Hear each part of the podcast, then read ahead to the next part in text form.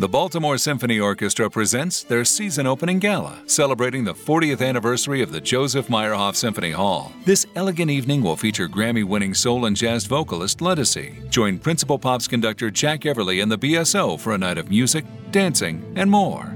Come celebrate with the BSO at their season opening gala, September 17th at 8 p.m. at the Joseph Meyerhoff Symphony Hall. Tickets available at bsomusic.org.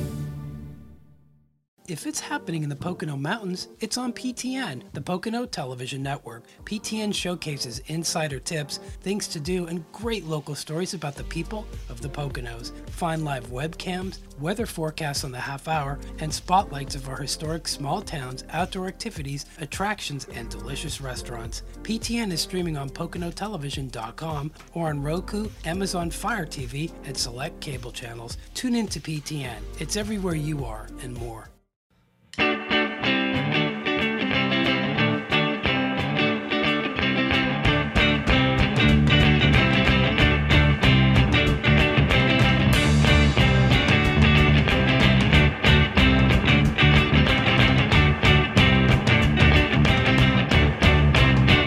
Tequila! Yeah. Welcome, everybody, to another edition of the Hammerlock Hangover. This is Steve, and I'm joined, as usual, by my podcasting partner in crime, my tag team partner extraordinaire, and that is Jeff. Jeff, how's it going? I'm doing great. I am I am fueled up on potassium. I'm just hoping that you can take a little more banana because we- our special guest joining us tonight, this week on the podcast for episode 98, is the hottest trending internet wrestling community contributors on Twitter, and that is Banana Williams, a play off the name Brian Williams. Is from Xero News. A lot of the information that he's been sharing along with Xero has been very, very uh, precise um, and news and, and groundbreaking. Um, your thoughts on our guest tonight? Yeah, I'm really excited because uh, a little bit of a backstory, uh, not, and not too much because I'm sure we'll get into it with Banana himself. Um, I, stumbled upon Xero News by accident. I didn't even know it was an actual news site. I just thought it was a guy posting. And I keep seeing him getting things right, either at the same time or before everyone else, and then to a much higher degree. And then I realized he's actually a news site. Um, and you know, for six or seven months, it's sort of like my secret. And then there's this stuff going around with Buck Starsky, who, who's an internet Twitter uh, handle. It's definitely not the, the guy's real name. And by the way, he's since deceased. Rest in peace. And he was looking into some stuff with AEW, and he got some blowback about it. Uh, you know, he shared some stuff with me, but he was also talking to Banana Unpeeled Williams, that is, uh, you know, a, a, a contributor, a, a reporter for um, Xero News. And so we all sort of got to talking um, a little bit. And so, you know, I followed them all and they followed me and this, that, and the other thing. And, and, and Buck has since passed away. Now, apparently he was doxxed and stuff like this. And I, I, I don't know if there's any cause or effect there. Yes or no. Um, it, it was of natural causes. Um, anyway, so since then, uh, and, and since sort of the investigations into what AEW was doing vis-a-vis copyrights and where Ring of Honor started and AEW ended, or vice versa. All of a sudden, Xero News blows up. All of a sudden, they're going from a few hundred followers to a few thousand followers overnight. And while my secret is out, like the source of all my, you know, all my early information has now been blown. Um, you know, you know now they're they're doing very successful so we're happy for them and anyway so we're very pleased to have banana as a guest and hopefully keep up a relationship with that network and have them in the future Absolutely, absolutely. And I just want to, you know, for it's not really a forewarning, but you know, Jeff and I started this podcast in the middle of the pandemic, uh, at the start of the pandemic, really almost two years ago, as we approach episode 100.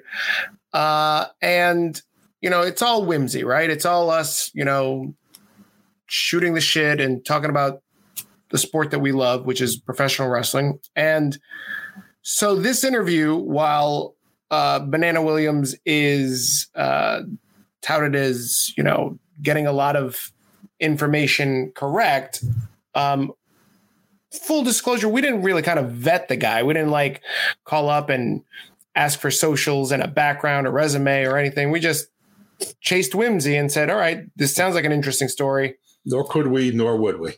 Right. So all the Buck Starsky stuff, all the um, the the stuff that Banana is saying. I mean, it's all interesting stuff that we thought you'd find interesting as well, but um, not fact checked and um, highly. Um, what are we going to say? Um, for well, entertainment purposes only.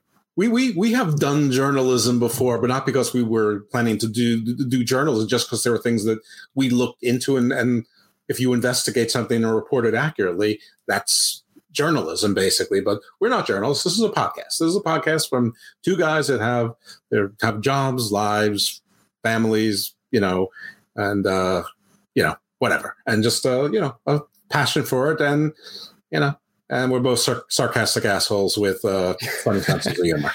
Oh, besides that, but we do have one Hammerlock Hangover exclusive here. I want to share this before we go into the interview. I want to share this. As you know, Jeff, I, this is even uh, news to Jeff. Jeff has not made been made aware of this. Jeff doesn't know that that I'm about to play this clip. He doesn't even know, know that I own this clip. It came to me uh, through my inbox. Uh, Jeff, you know that uh, yesterday before AEW Dynamite, Tony Khan held a backstage secret meeting with all the talent. Mm-hmm. And I don't know why you're laughing. I, am just envisioning one of the uh, one of the phone calls and a voicemail message from all of our greatest hits. and and and somebody tipped me off. Somebody recorded the audio oh. Of the meeting, mm-hmm. and I have that right now. And I'm going to play it for you right now. It's probably Griff so, Harrison. So for your for your it, it, it shh, don't, don't you're not supposed to out him. Okay. For your listening pleasure, and the Hammerlock Hangover fans.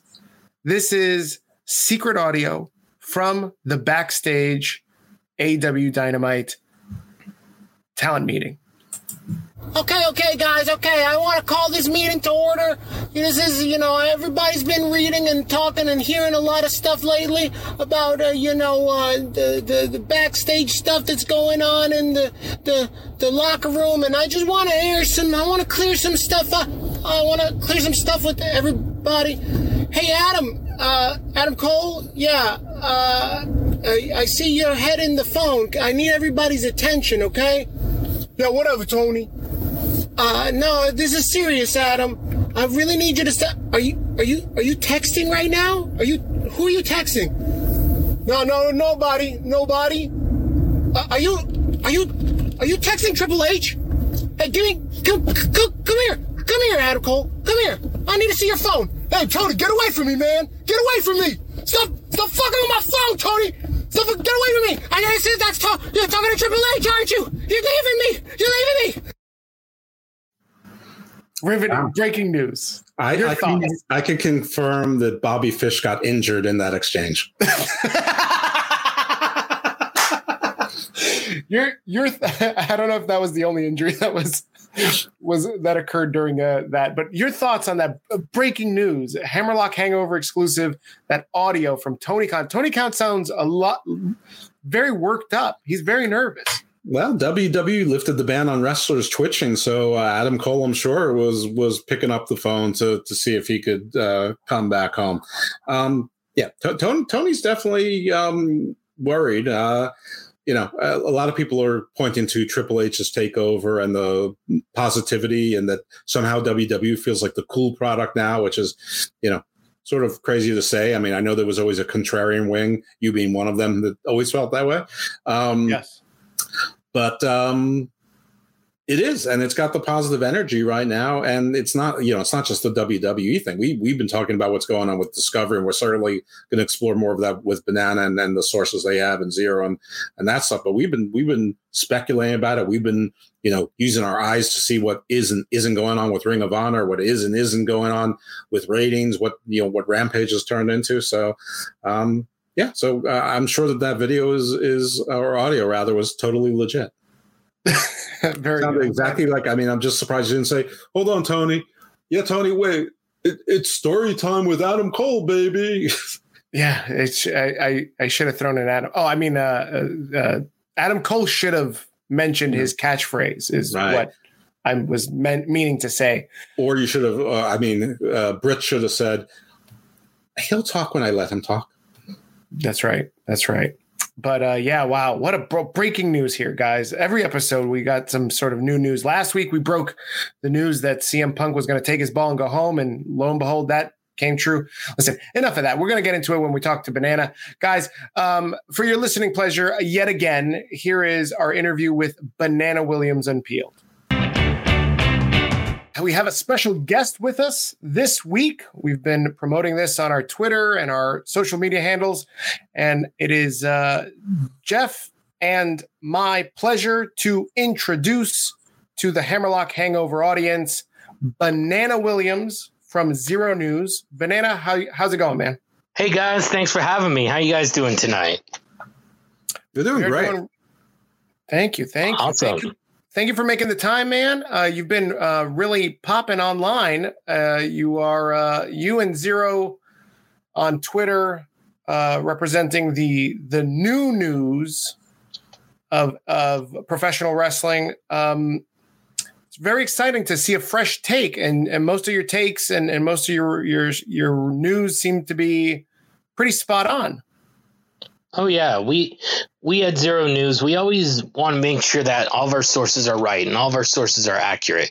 We don't want to be like the rest of the people who go plans change or oh something happened all of a sudden and not and not, if we're ever wrong about anything, we'll put it on there. We'll say that we're wrong. We we won't lie to you and say, "Oh, well, plans change." Like, what kind of plans changed? What? How can you say that plans changed at the last minute, or not say, "Oh, well, we were wrong about something"? Like, if we're wrong about anything, we always say, "Oh, we're wrong." We will, we will work to get it right next time. Well, that's good, man. It's good to see accountability in in in news or wrestling news. I think Jeff and I usually uh, bicker back and forth about like the the fact that there's a lot of missing journalists. Like everybody likes to claim they're they're a wrestling journalist, but they're not really journalists. They don't do the background checks. They don't source their their material or vet it properly. Right, Jeff? Oh, definitely. We could go through example after example. I mean, you know, for instance, you know, I called three media broadcast ad buyers, uh, you know, and and you know none of those other folks did it. They didn't know what a union was versus a guild. You know, we looked into that stuff. We there was some litigation going on. We got Stephen P. New on. We got a, another federal lawyer on. You know, we we've done more journalism than than they have generally, and we're not journalists. Um, and sometimes it seems like we're skeptical or cynical, but anyone who's been in the world of law and contracts and business would understand why because most you know for every deal that goes through probably nine don't um but i'm really more, yeah i'm really more curious in in your story because we sort of like Xero to me was like my little secret and and and then i sort of backed into the banana which is a, uh, terrible uh, phraseology there um it's a great through, visual through it really is through Buck Starsky. Um, and tragically, uh, Buck recently passed away. Um, he had an illness. Uh, I'm not. I'm not going to be here to say what it is. I don't. I'm not quite sure what's public and what isn't. Um, but he was sort of, you know, going after AEW pretty hard for mostly for the copyright stuff, and and he was sort of investigating. I think that maybe YouTube. Uh, became i think you might have already been acquainted and and we're working on that a little bit but uh, you know it seems you're he was more laser focused on one thing and and you're more of a full uh you know investigative reporter sort of but what maybe if you could tell us how you and how you joined Xero or how Xero found you and then you know sort of the Bucks. Well, I've always, I've always been a fan of Xero. Like everything that he has done has been spot on, and I've always said it to him. Like you, you, you get things right that Dave Meltzer or Sean Ross Sapp couldn't even get right. Not even Mike Johnson at PW Insider. Like the problem is, is that they, a lot of these guys are biased. Like whether they want to admit it or not, they're biased. Like they have they have some sort of bias for AEW, whether it's getting special access, like Buck has told me. Like we had those long conversations. These guys are getting special access from Tony, and in order to not even say anything, and it's not it's not fair to the IWC. It's not fair to anybody else. And so Xero and I, we we deeply agreed with that. And so I'm using my TV sources, and he's using his W. He, he's using his wrestling sources, and we're trying to bring a new me, news media into wrestling. We we want to be the ones that hold those people accountable. We're the ones that are, are trying to weed them out, or trying to weed out the fake news. And I've always tried to put, I tried to call out Sean Ross Sapp, but he's blocked me. I've tried to call out Dave Meltzer. They've all blocked me. Like if you're a real journalist, you you try to go and you try to go and take that head on. That was the last time I checked as a journalist. Am I correct? Yeah, I, I, mean, I think so. I mean, you know, I think that they've both gone soft because they get, you know, they, they feel like they're under siege, but they put themselves under siege by being wrong and defensive and and you know overtly biased, like like you put it. Um, you know, if you asked me about Dave Meltzer ten years ago, I would say he's the you know closest thing to a wrestling journalist there is. If you asked me five years ago, I might have said the, the same thing. But now it's it's it's just ludicrous. Um, you know, and then, of course, now you see all the things that, that he gets wrong. It's probably no more or less than most of his peers, but that that's that's that's a pretty low bar. I mean, like him or not, Brad Shepard gets a lot more right. He also tweets a whole lot less, which probably means that he's you know he's sure with his sources. But I I know that you can't give up who Xero sources or your sources, but you can can you tell us what kind of sources you both have and how you have you know how you came upon having such sources because everyone says you have no sources, it's fake. The fact that you guys have a 90% plus accuracy rate well, for Xero, other I, people, you know. Well, for Xero, I can't speak for him, but for me, my years of advertising, I've I've worked with a lot of TV executives. I've worked for CBS, NBC, Discovery, AMC, and I've used all those people. I've I've worked with them, and I won't say the per- person's name, but I'll say their position. The person that I, that I know is an executive assistant to David Zaslav himself.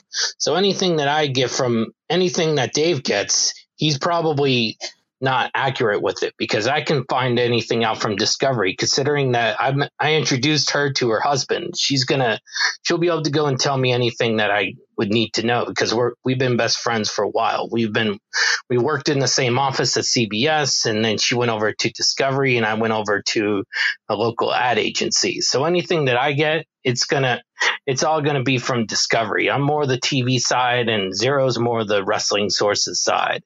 So that's what makes us a great team. For anyone who doesn't know, who's Dave Zaslav? The Baltimore Symphony Orchestra presents their season opening gala, celebrating the 40th anniversary of the Joseph Meyerhoff Symphony Hall. This elegant evening will feature Grammy winning soul and jazz vocalist Ledisi. Join Principal Pops conductor Jack Everly and the BSO for a night of music, dancing, and more. Come celebrate with the BSO at their season opening gala, September 17th at 8 p.m. at the Joseph Meyerhoff Symphony Hall. Tickets available at bsomusic.org. He is a CEO of Discovery Warner. Okay, so nobody should question the, the, the, position that, that, you know, oh, it's just a mid level person or not even in the same de- department. He is the king of that department. Yeah, he is the king of that department. And there's going to be a lot. Don't be surprised if there's going to be a lot more news coming out from that side because it, it was found out that they're about $55 billion in debt with Discovery. That's that was the stock market report, and that's kind of concerning. If AEW, Brandon Thurston, it's funny with him because he want he's predicting 175 million dollars for a for AEW, and so how are you going to go and do that when 100 and 175 million dollars when Discovery Warner's trying to cut contracts themselves. They're $55 billion in debt. You really think that they're going to go and give AEW $175 million, Brandon? And he never came up with how he got to that. Like he never right. said where that came up with. They never come. They never say that, and that's the problem. I know right. where he came and, up with it. It's it's mostly guessing, but basically he is assuming the WWE is going to get one and a half one and a half times what their existing contracts are, and he's just going proportionally dynamite to raw and he's and he's doing the math and he's estimating. That that's all he's doing. He's he's assuming that all networks value wrestling the same way. He's assuming that the the the the, the, the wrestling all wrestling is the same etc but i'm, I'm going to sit back. I'm going to let steve do uh, he's more of the interviewer.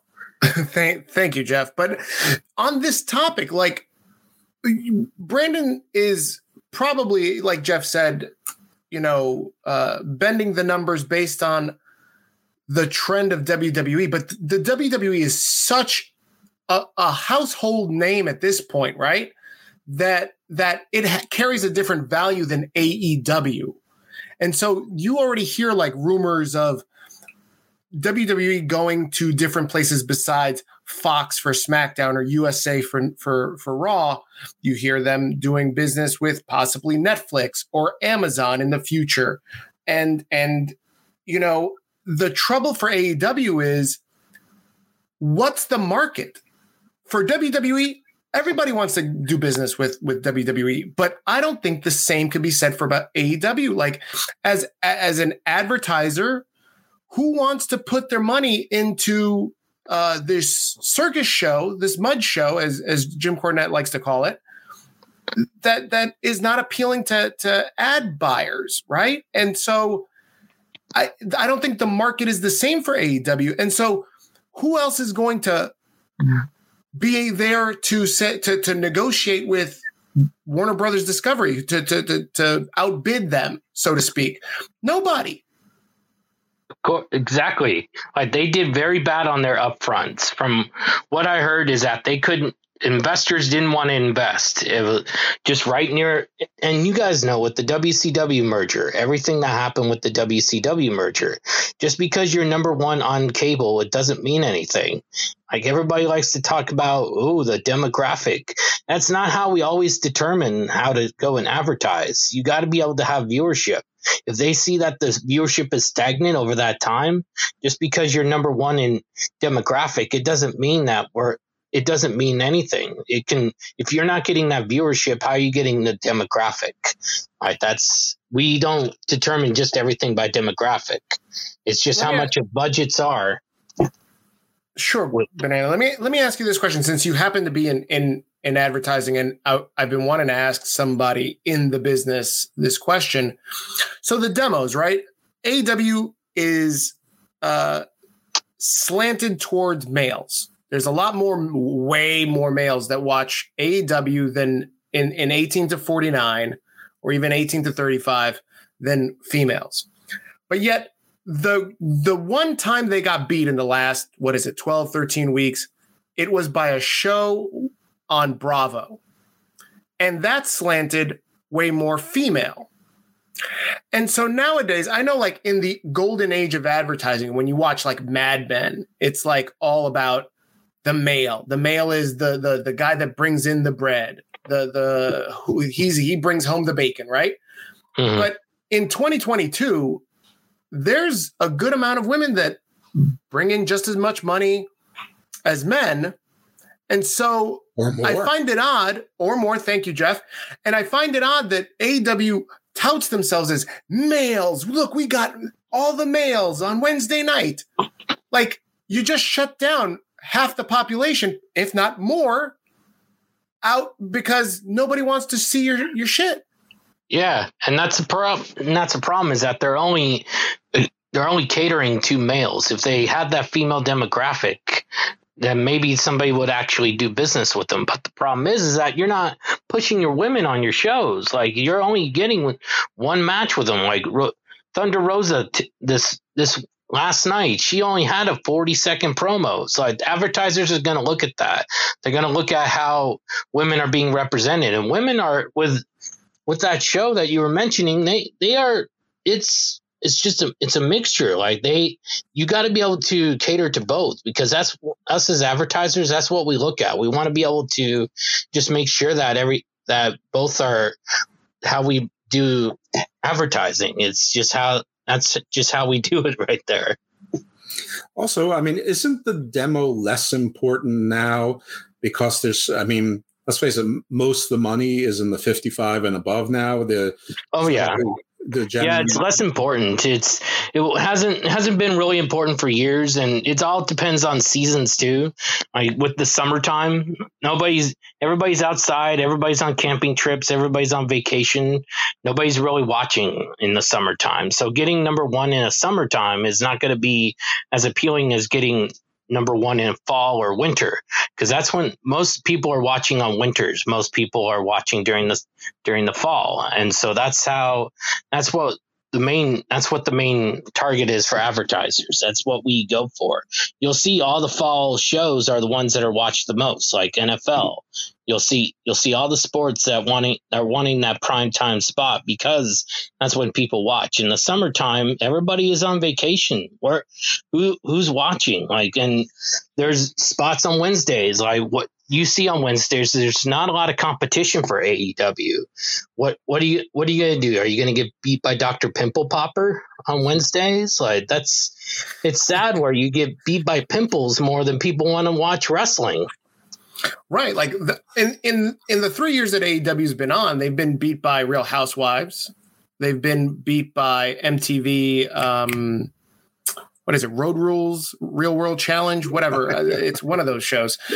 Um, and and so again, it's like a sh- it shows that like cater to both male and female, or even predominantly more female demographics than male. Hey, hey, hey! Card carrying member of the of the Real Housewives fan club, right here. Oh, okay, all right. sorry to sorry to offend, Jeff. I don't. I'm, I'm not looking to step on your toes, buddy. That's right. Um, but I want to talk to you about this AEW drama, right? So let's pivot into this, right? So you've been, you and Xero have been doing a great job of uh, dropping some news and and and giving some hot takes. So let's just jump into the biggest news that um, is is in the IWC in the internet wrestling community today, and that is Punk versus Moxley. We had them last night on uh, AEW Dynamite. Everybody was was bigging this up the the greatest match in AEW history. It's going to be the biggest match in, in the company's history. This is going to get them 1.5 million viewers. 1.5 was was where where the the goalpost was at at last week. We got Omega back. MJF is coming back. We've got uh, Punk, Moxley. Everything's going to be uh, House of Fire.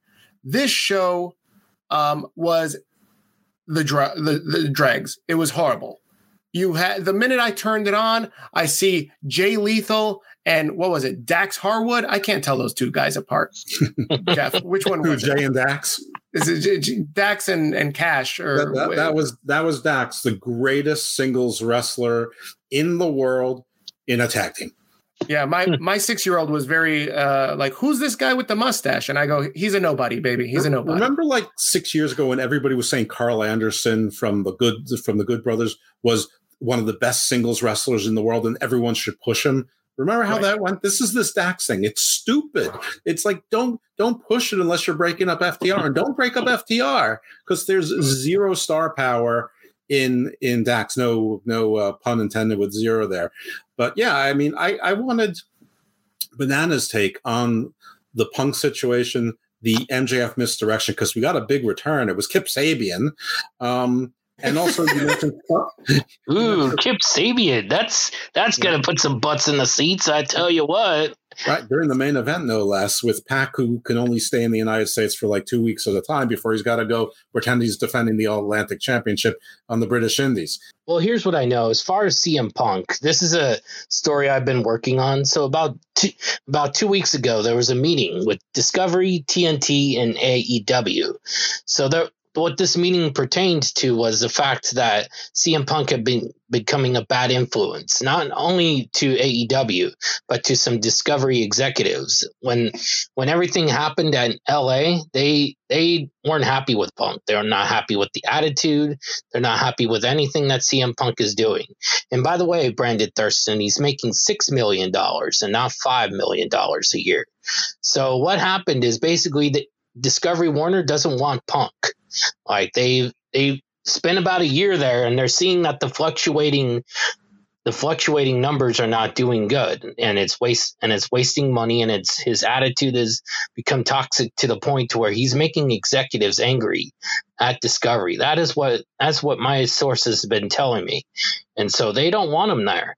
And they and they've been warning Tony because of his political affiliations, everything that he's been coming out with, and and as you guys know with David Zaslav, everything that's been happening with CNN, just because of their political things, they want to change the way that they are being viewed, and that's part of the reason why CM Punk is everything that's going on with CM Punk right now.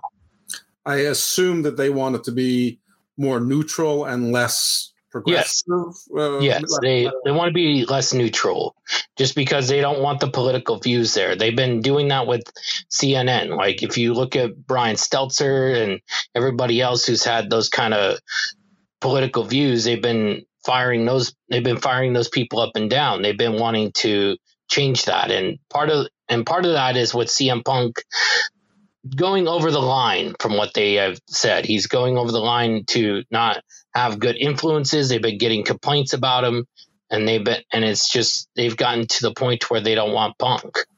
So, Banana, I just want to be clear here. So, I guess from what you're hearing is Warner Brothers Discovery uh, suits are upset with CM Punk because of the shirts that he's been wearing uh, that are like pro-choice it's it's a variety of things, but that's part of it. Is the pro is a pro choice shirts, just some of those things, and just the attitude that they've been seeing. It's a toxic attitude, and it's been causing a lot of issues between Discovery, just because they think if since he's a face and he was the champion, and that's what's representing that they are they're they don't like the way that he's been acting. He one of the things is that he acted very toxic towards one of the new Discovery executives during the party, which is what Dave doesn't tell you. Oh, so there really was a party, the one that we saw no pictures. That's from? that's what. Yeah, there really was a party, but they but he acted toxic. what they said was toxic during that party, and so that's where that's where it started. Wow. So, that's when they started to become concerned. So my take last night was that you know that there's been something brewing, and, th- and that they were sort of trying to let Moxley save face, not be the interim champion, have that slate wiped by having given him a win in close to his hometown. He's an Ohioan, and then Punk could, you know, get his baby face, you know, underdog coming back miraculously from an injury in 10 days win in Chicago. And it sounds like maybe that's not the case, but I knew something was wrong with what was going on with Punk because whatever you can say about him, and there's a lot, he's at least a professional wrestler. He knows how to sell things. I mean, he made a big show of hopping on one foot a couple weeks ago. So last night before Moxley gets in the mat in the ring, Punk was sort of uh, resting on the second turnbuckle and he jumped down. You know, he and he made a big show of how he jumped down. No, no problems with his foot. And then when he did that kick to Moxley, where he supposedly re-injured his left foot, well, the kick was with his right foot. That's not an accident. He doesn't make accidents like that. Yeah. Um, so Moxley's promo sort of in that light and in given what, you know, sort of made sense that he's saying this is my time because I guess he sensed that he was doing the right thing. He's no longer interim, but he's going to lose his title in 10 days. What I'm hearing you saying is not so fast, Jeff, or is I don't need to go through the, the list of things that I felt that Tony Khan's been doing to poke the bear that is Discovery, Warner ever since the take uh, takeover, but he's added more people. He he's defined the PG thing. He, he he doubles down with more blood, more guts, more cursing, more extreme shirts with pussy on them, everything like that. and is is he? Do you think he at this point he sort of sees the writing on the wall? He just wants to be self destructive, and you know he he'll keep it on Punk to keep poking the bear. That's what I think. And there was it was some it was funny because after that meeting, he was trying. He, it, what people don't know is that RO is that Tony doesn't really own ROH. We I'm sure everybody has heard that story with ROH. He, what he was trying to do at that meeting is that he he was trying to sell David Zaslav to of having ROH, but the problem is, is that he doesn't own all of it. He only owns it that's on paper. He doesn't own any of it uh, except for what you see on paper, as so, everybody has heard. Well, I don't, I don't know that everyone has heard that because I don't know that enough people care about ROH. So can can you break that down? What what does he own, and I guess he, what doesn't? So Yeah, that basically there was a there was a bunch of copyright stuff, and what Buck and I had had referred to was that he only owns it on paper. He doesn't uh, he doesn't own the main parts of it. Like he only he can't do. Why do you not see it on TV? Is because they can't go and they can't go and have it on TV because it's still owned by Sinclair. Like he only owns fifty percent of it. He doesn't own the whole thing. So that's why do you think you don't see anything with ROH on a TV deal? Because he can't because he can't do it because the only thing that he can do is promote it on him. He can't go and get his own TV deal. The Baltimore Symphony Orchestra presents their season opening gala, celebrating the 40th anniversary of the Joseph Meyerhoff Symphony Hall. This elegant evening will feature Grammy winning soul and jazz vocalist Ledisi. Join Principal Pops conductor Jack Everly and the BSO for a night of music, dancing, and more. Come celebrate with the BSO at their season opening gala, September 17th at 8 p.m. at the Joseph Meyerhoff Symphony Hall. Tickets available at bsomusic.org. After years of working in marketing, I realized I was actually called to be a nurse. So I'm grateful I found Notre Dame of Maryland University's new 15 month accelerated nursing program, designed for non nursing bachelor's degree holders who want to become nurses. With hybrid and on campus program options, the Notre Dame ABSN program allows you to choose the coursework delivery option that's best for you. What's your calling? Search Notre Dame ABSN to learn more. Banana, are you are you? Are, uh, uh, Jeff, sorry, I just got to I just got to check on Banana. I just got to check on Banana. I hear uh, there's car oh, alarms going off. Is is oh, Tony oh, Khan trying to break into your car? No, no, that's a neighbor. Okay, just making sure. Yeah. Um, I I had assumed that the problem with the reason why we weren't seeing Ring of Honor on TV is because Discovery didn't want Ring of Honor on TV. They weren't interested, or at least not paying you know anywhere near prices that um, you know you know proportionate to AEW, and they just weren't interested in more wrestling, and that was sort of sort of the significance of it. But it it, it you know, and I also took from that that Discovery has some sort of either exclusivity or at least right of first refusal for any wrestling product that Tony owns or has any ownership or controlling interest in. Uh, and it seems like it's it's exclusivity, but maybe not if if Tony just doesn't own enough Ring of Honor to get anyone to to. And, yeah, it was funny because he came out and said, "I I own Ring of Honor," but but but part of his part of our work that we did is that he found out that he doesn't own all of Ring of Honor, and he also he uses Jacksonville Jaguars as his main address. So some of the people that he has is just a football like using a football attorneys. He doesn't have his own office. Everything is done through Jacksonville. And for for me that's an issue. It's like what are you trying to what what are you trying to do? Like you're trying to just go and peddle ring of honor when you don't own it. You're trying to peddle your dad's football team lawyers like you're in year three you should be finding your own office by now and if you can't peddle you can't peddle Ring of Honor onto David Zaslav. So what are you going to do? I, Rampage is on the verge of being canceled. Nobody nobody knows that show exists anymore. What you got one you got one thing from CM Punk that came in August, and then after that, nobody watches that show. I, yep. Do you think David? You think David's gonna say, "Oh, well, you know, we're gonna we're gonna take one low rated show to another low rated show"? I know that it's not what not what not in this day and age when every when Discovery is cutting down budgets already.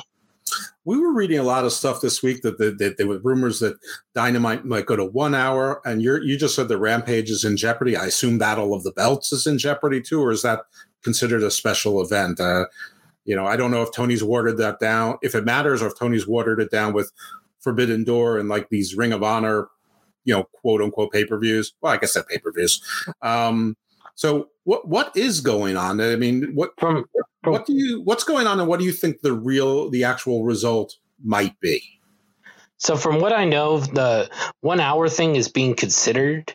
It was just something that was brought up because of the stagnant numbers. From from what my source had told me, is that yeah, they they were considering one hour, but by the end of the year, they have certain conditions that they have to meet. There was they ha- when they went and renegotiated the deal, since they before David Zaslav came in, they didn't have those conditions. But when David Zaslav came in, there were certain conditions that they had to have because they see how much the AEW is spending on the video game. They see how much that he's spending on contracts. So they wanted to do an extension. So there's a bunch of things that they have to live up to by the end of that. And so one of the things that they, that they were considering was doing one hour. That's that's just from what my source has been telling me is that they are considering doing the one hour, even just because that second hour has been lower. Why does Discovery care what Tony Khan is spending if they're not actually an investor in the company? As long as they're making money from ad revenues, what do, what do they care whether or not Tony runs a bad business or not? And why why do they care is just because it just because with networks and TVs it's the network is the one that's going and giving the AEW their money. It, how people don't people don't understand how it works. With networks it's like you like you and I were talking about Steve. It was 50-50 usually in just how these ad agency how ad works as far as advertising. They do a 50-50. If it if it starts to get to a point to where it goes higher, when they get higher viewership, they start that's when they start doing higher that's when they start doing higher things. It's and so they have certain conditions that they have to meet before they're able to go and be able to get it get that extension from what i understand that's what the that's what my source has been telling me is they're still considering the one hour but they don't but it has to be on a basis where AEW has to hit certain plateaus, and they're not hitting that plateau right now. They they're not getting past where they were three years ago, and it's becoming stagnant to the point. So they so they're considering just putting it one hour on a on a prime time slot. Well, let's let's dive dive into that a little bit deeper because the hour by hours of last night's show came out uh, a few hours ago, and if we look at them Dynamite actually got close to 1.5 million during that nine o'clock hour. Moxley mm-hmm. versus CM Punk. And because that match was so short, it was essentially a squash match where Moxley just completely buries CM Punk. And you know, uh, we we said, I said, right, Jeff, last week, I told you this was going to happen. That he was going to drop the ball. He's got the boo boo face, and we're not going to see this man ever come back into AEW. You could you could have said that about Moxley or CM Punk. you're you're right. I, I, hate both of them. I didn't know who to pick, but um, I I went with the the the lesser of two, the more of two evils. Who knows? But um, do you think banana that Warner Brothers Discovery is looking at these numbers and go, hmm, I know that he's a toxic guy, but he is a draw. CM Punk, whenever he's on, whether he's on the first hour, the the start of the second hour, the end of the second hour, this guy's drawing in viewers. Oh yeah, I mean he's drawing in viewers. I, that's just what I know as far as it. You you might never know. It could change within that year that they see him as a draw and they want to be able to go and continue with him as far as far as that. But from right now, everybody's from what I know from my source is that everybody's saying that he's that they want him out because of the toxicity. That it doesn't matter how much that he's drawing for them. Like they can it what's funny is that Big Bang Theory actually is drawing more than what AEW does. Any any if you look at their TV schedule, they they're looking at Big Bang Theory. They look at all those other TV movies; those are making more money. And so even if you even if you're CM Punk and you're drawing within that quarter hour, that doesn't that doesn't matter to them really. That's yeah, let's, let's, be honest. CM Punk was a draw when he first came back, and then he's been a now he's a draw again because he was gone for two months. And everyone's curious, and then they put this title match on TV. But if they've been watching it closely, which I'm sure they watch it far more closely than we have, they would see that. I mean, AEW still has not done a two-hour aggregate viewership anywhere close to week one. Right. Um, I want to talk about this one aspect regard going back to the advertising, right? So we're talking about making money as in the network, not making money as AEW, Tony Khan, wrestling entity. Warner Brothers could make more money, correct me if I'm wrong, if they take a show that is now in syndication, Big Bang Theory, for instance. Mm-hmm. From seven to eight, they show reruns there is zero dollars spent on the production of Big Bang Theory because that money's already been put into the product by Viacom when they first aired on CBS. So all they're paying is to air the reruns, air the syndication syndicated shows. So they pay a flat fee at the beginning to run these shows for a certain period of time. Everything that they make past that that price point is profit. And so if they're getting enough ratings and they're more ratings, higher ratings, or even the same ratings as AEW, or maybe even, I'll even, for argument's sake, say a little bit less than AEW. Is it in Warner Brothers' best interests to say, fuck you, Tony Khan, hit the bricks, buddy. We need to save some money and make more money. And if I run three hours of Big Bang Theory from 7 to 10 p.m., it's more profitable for more profitable for my channel. Well, yeah, of course. There's no there's no profit value. They're not having to pay for production with Big Bang Theory. All of it is just a profit. To give you an idea, they put big, even Big Bang Theory ending. They at the upfronts they were featuring Big Bang Theory as part of their top lineup. Like whether whether people want to admit it or not, they AEW could be replaced by Big Bang Theory just like that, and that would make Warner more money.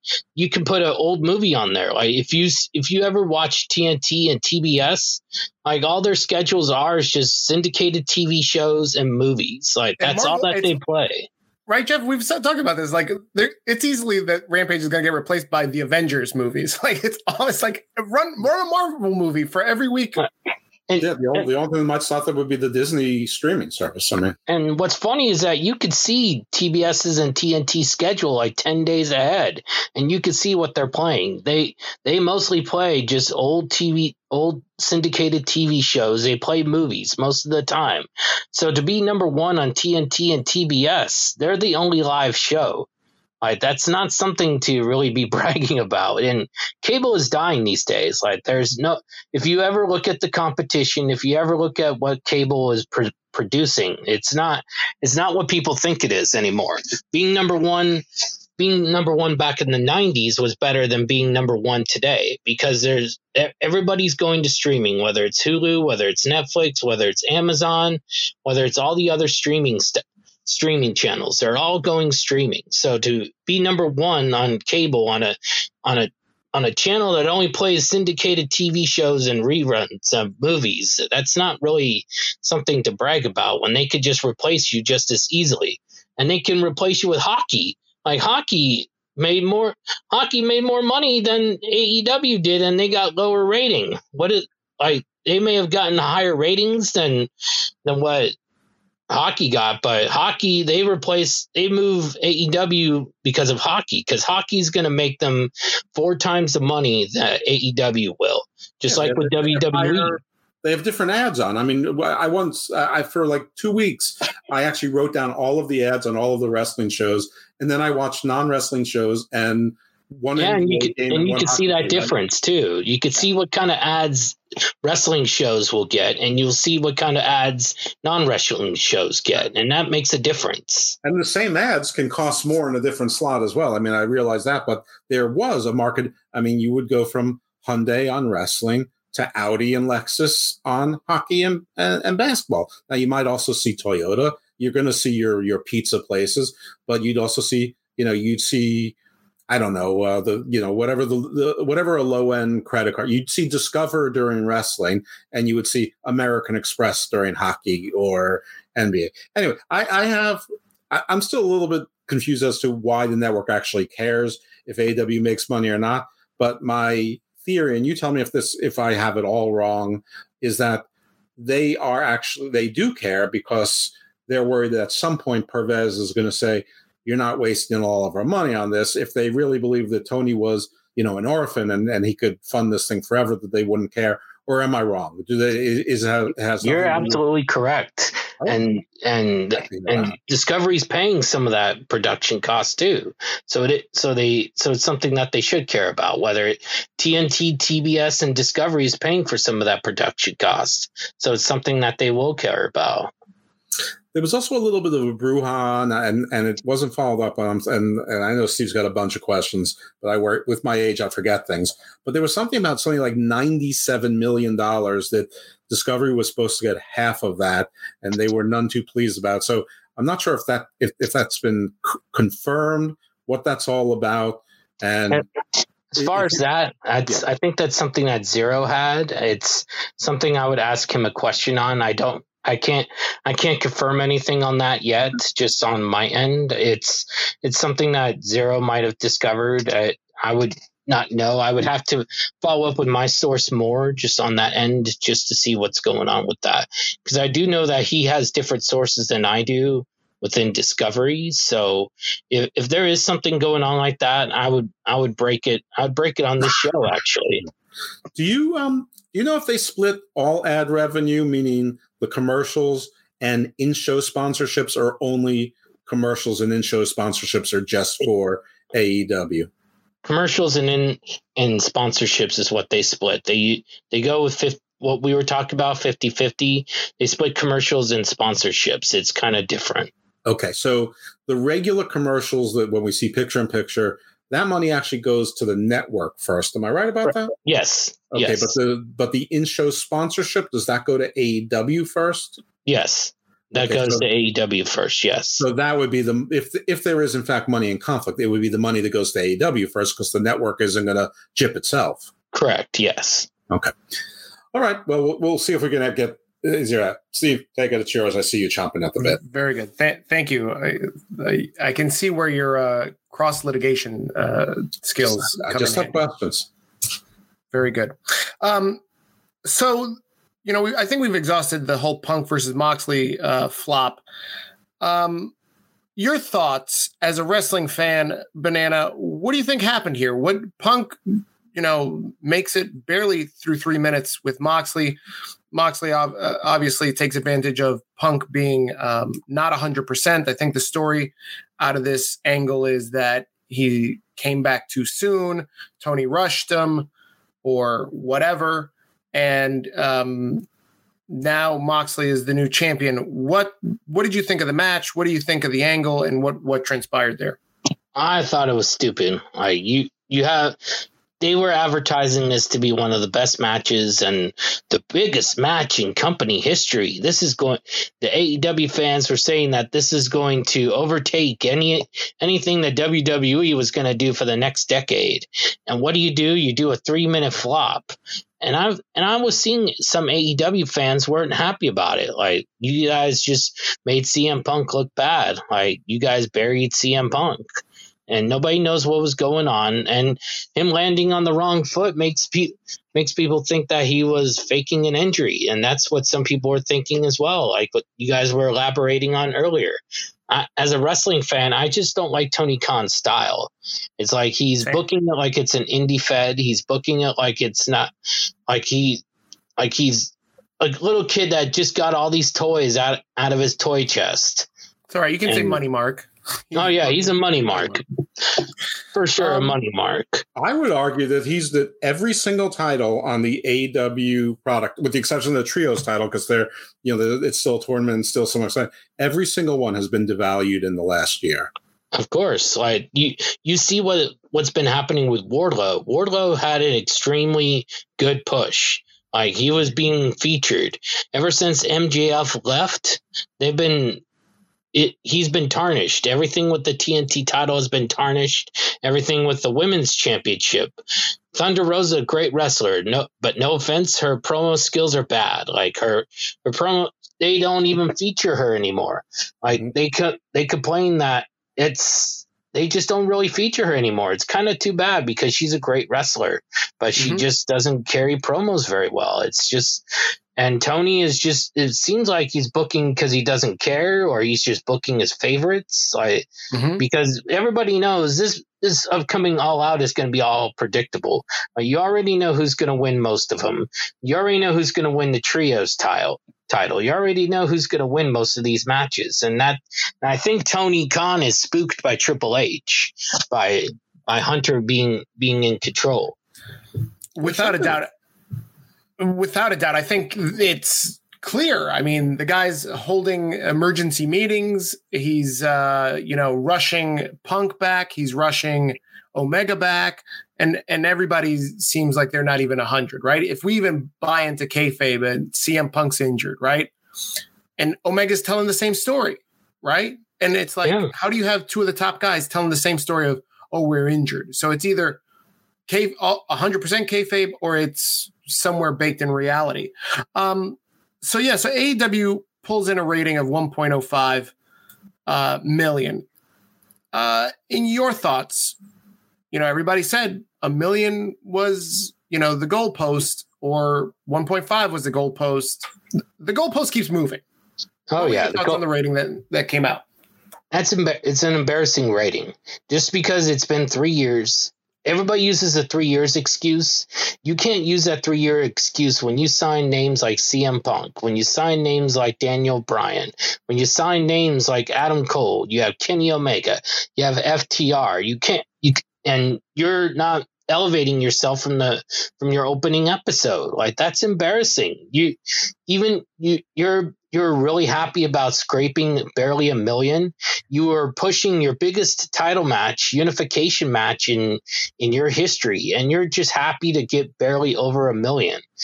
You should with that kind of star power, with the with that prime time slot, they should be getting at least 1.3 or 1.4, even 1.5 a week million a week. There is literally there's literally nothing to be happy about with that with that 1 million rating or with that 1 million viewership. There's nothing to be happy about with that.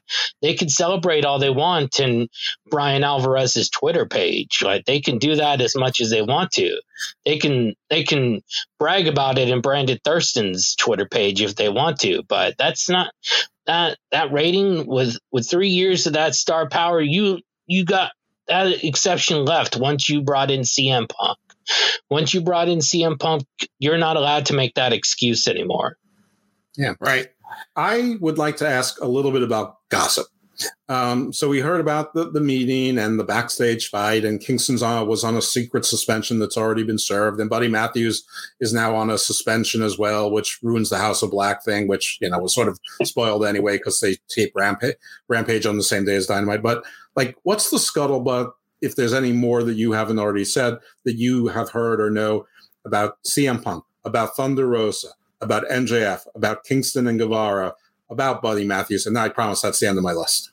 Well, as far as that, I don't I don't know a whole lot. I can go with my I can talk with Xero and my sources and see what's what's further. I just don't I just don't know about that report. I don't know if it the accuracy of the report, but I do know that there was a little bit of there was some talent meetings and some words were said, but I can I can follow up with it myself and see what's going on with it. But I do know that there that Tony was going to call a talent meeting regardless, and whatever they whatever they said out of that talent meeting, I could follow up with it. But just what whatever you guys have heard is probably true because they I've been hearing the same things as far as chaos and backstage.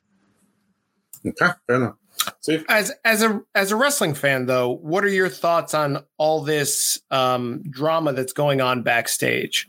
I mean, everybody's going to have drama, but AEW pretends to say that they are utopia. They pretend to mm-hmm. say that they are absolutely perfect, that there's nothing going on. And if you say that there's something going on, you're a E drone or you're a mark or you you you just like WWE. It's like no, there's always going to be some sort of drama that's going on backstage, but this has gotten to a point to where Tony when Tony's bashing people, like if you're saying that, oh, Tony Schiavone comes out said it's not as bad as you think. You you had some of your guys getting into a fight. You have Thunder Rosa and Jamie Hayter going at each other. It's like you're telling me that it's not as bad as you think. Like right. what what what like Tony Schiavone really? Really? A, let's not forget that he had that producer run off and like uh, you know practically quit. They had to beg him to come back. That was a couple. Yeah, yeah, yeah, and and it's not it's not all right. Butterflies and rainbows in AEW like they think it is. Like there's all they they've painted themselves as being a utopia that everybody wants to go there. And I think that a lot of people are trying to get out of AEW. There's I'm knowing of at least like seven guys who want to seven guys and about three girls that actually want to leave to go to WWE.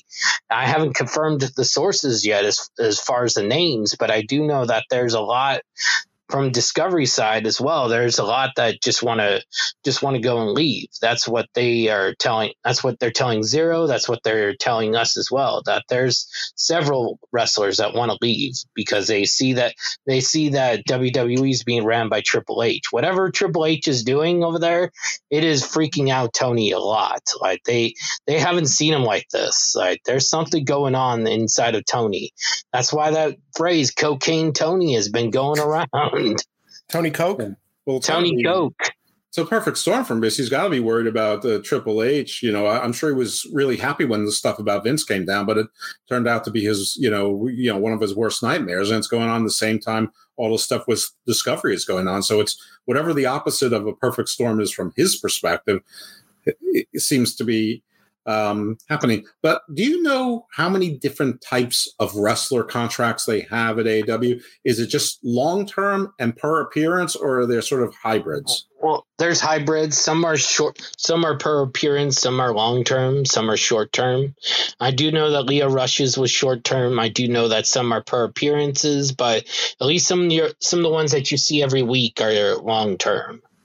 Okay, because it was you know very weird that last week when they were running out of time, and you know you could blame part of that on CM Punk doing his you know his um, vamping you know his promo against Hangman Page with nothing to do with anything apparently, except for you know backstage um, stuff.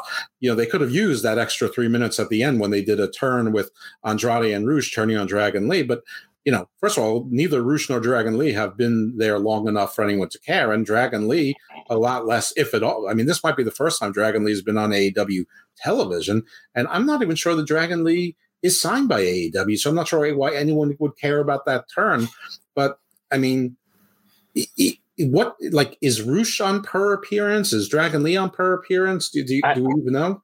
I don't know just as far as Dragon Lee, but I do know that Jim Cornette said that the family that Dragon Lee flipped onto, the little girl, I do know that Jim Cornette said that the that the family's considering suing AEW uh, due to what happened. Yeah, that's, I mean, that's, that's just more bad news, but I'm, I'm sure their ticket, you know, acts as a waiver of liability, you know, all that stuff. I mean, that that that's shitty for AEW. It's shitty for them. It shouldn't have happened. It was a stupid spot, especially with Kenny being recently, you know, uh, you know, tied together with duct tape, and Dragon Lee not exactly being the most durable guy. Um, I mean, it was dumb in, in all senses, but it, it it's not. I mean, it's stupid. It, it, was a stupid idea, and if you know Tony didn't greenlight it and they did it on their own, that that's the inmates running the asylum. But it, it's not the kind of juicy kind of wrestling lawsuit that, that I'm interested in.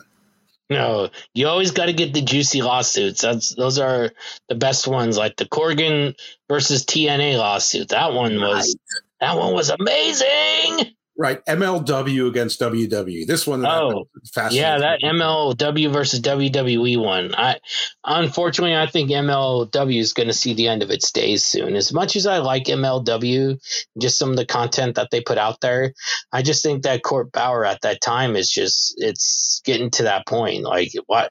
Yeah, you you sue WWE, but you know Fox has a right to WWE has a right to go and do that because they're on Fox. Mm-hmm. And whatever MLW thinks that they're going to gain from that lawsuit, it's not going to it's not going to work. Like I think Court Bauer's just running out of money. He doesn't want to pay his wrestlers. You've heard stories about him not paying his wrestlers correctly. Joey Janela complained about it. So I think unfortunately MLW is going to might be the next one to go. And I just hope that Tony Khan doesn't sign Alex Hammerstone because I'm a fan of his. So, and I think that Tony Khan would ruin him too. Well, I can't see it happening if he doesn't make peace with MJF and Brian Cage because those are like his two best friends. Oh yeah.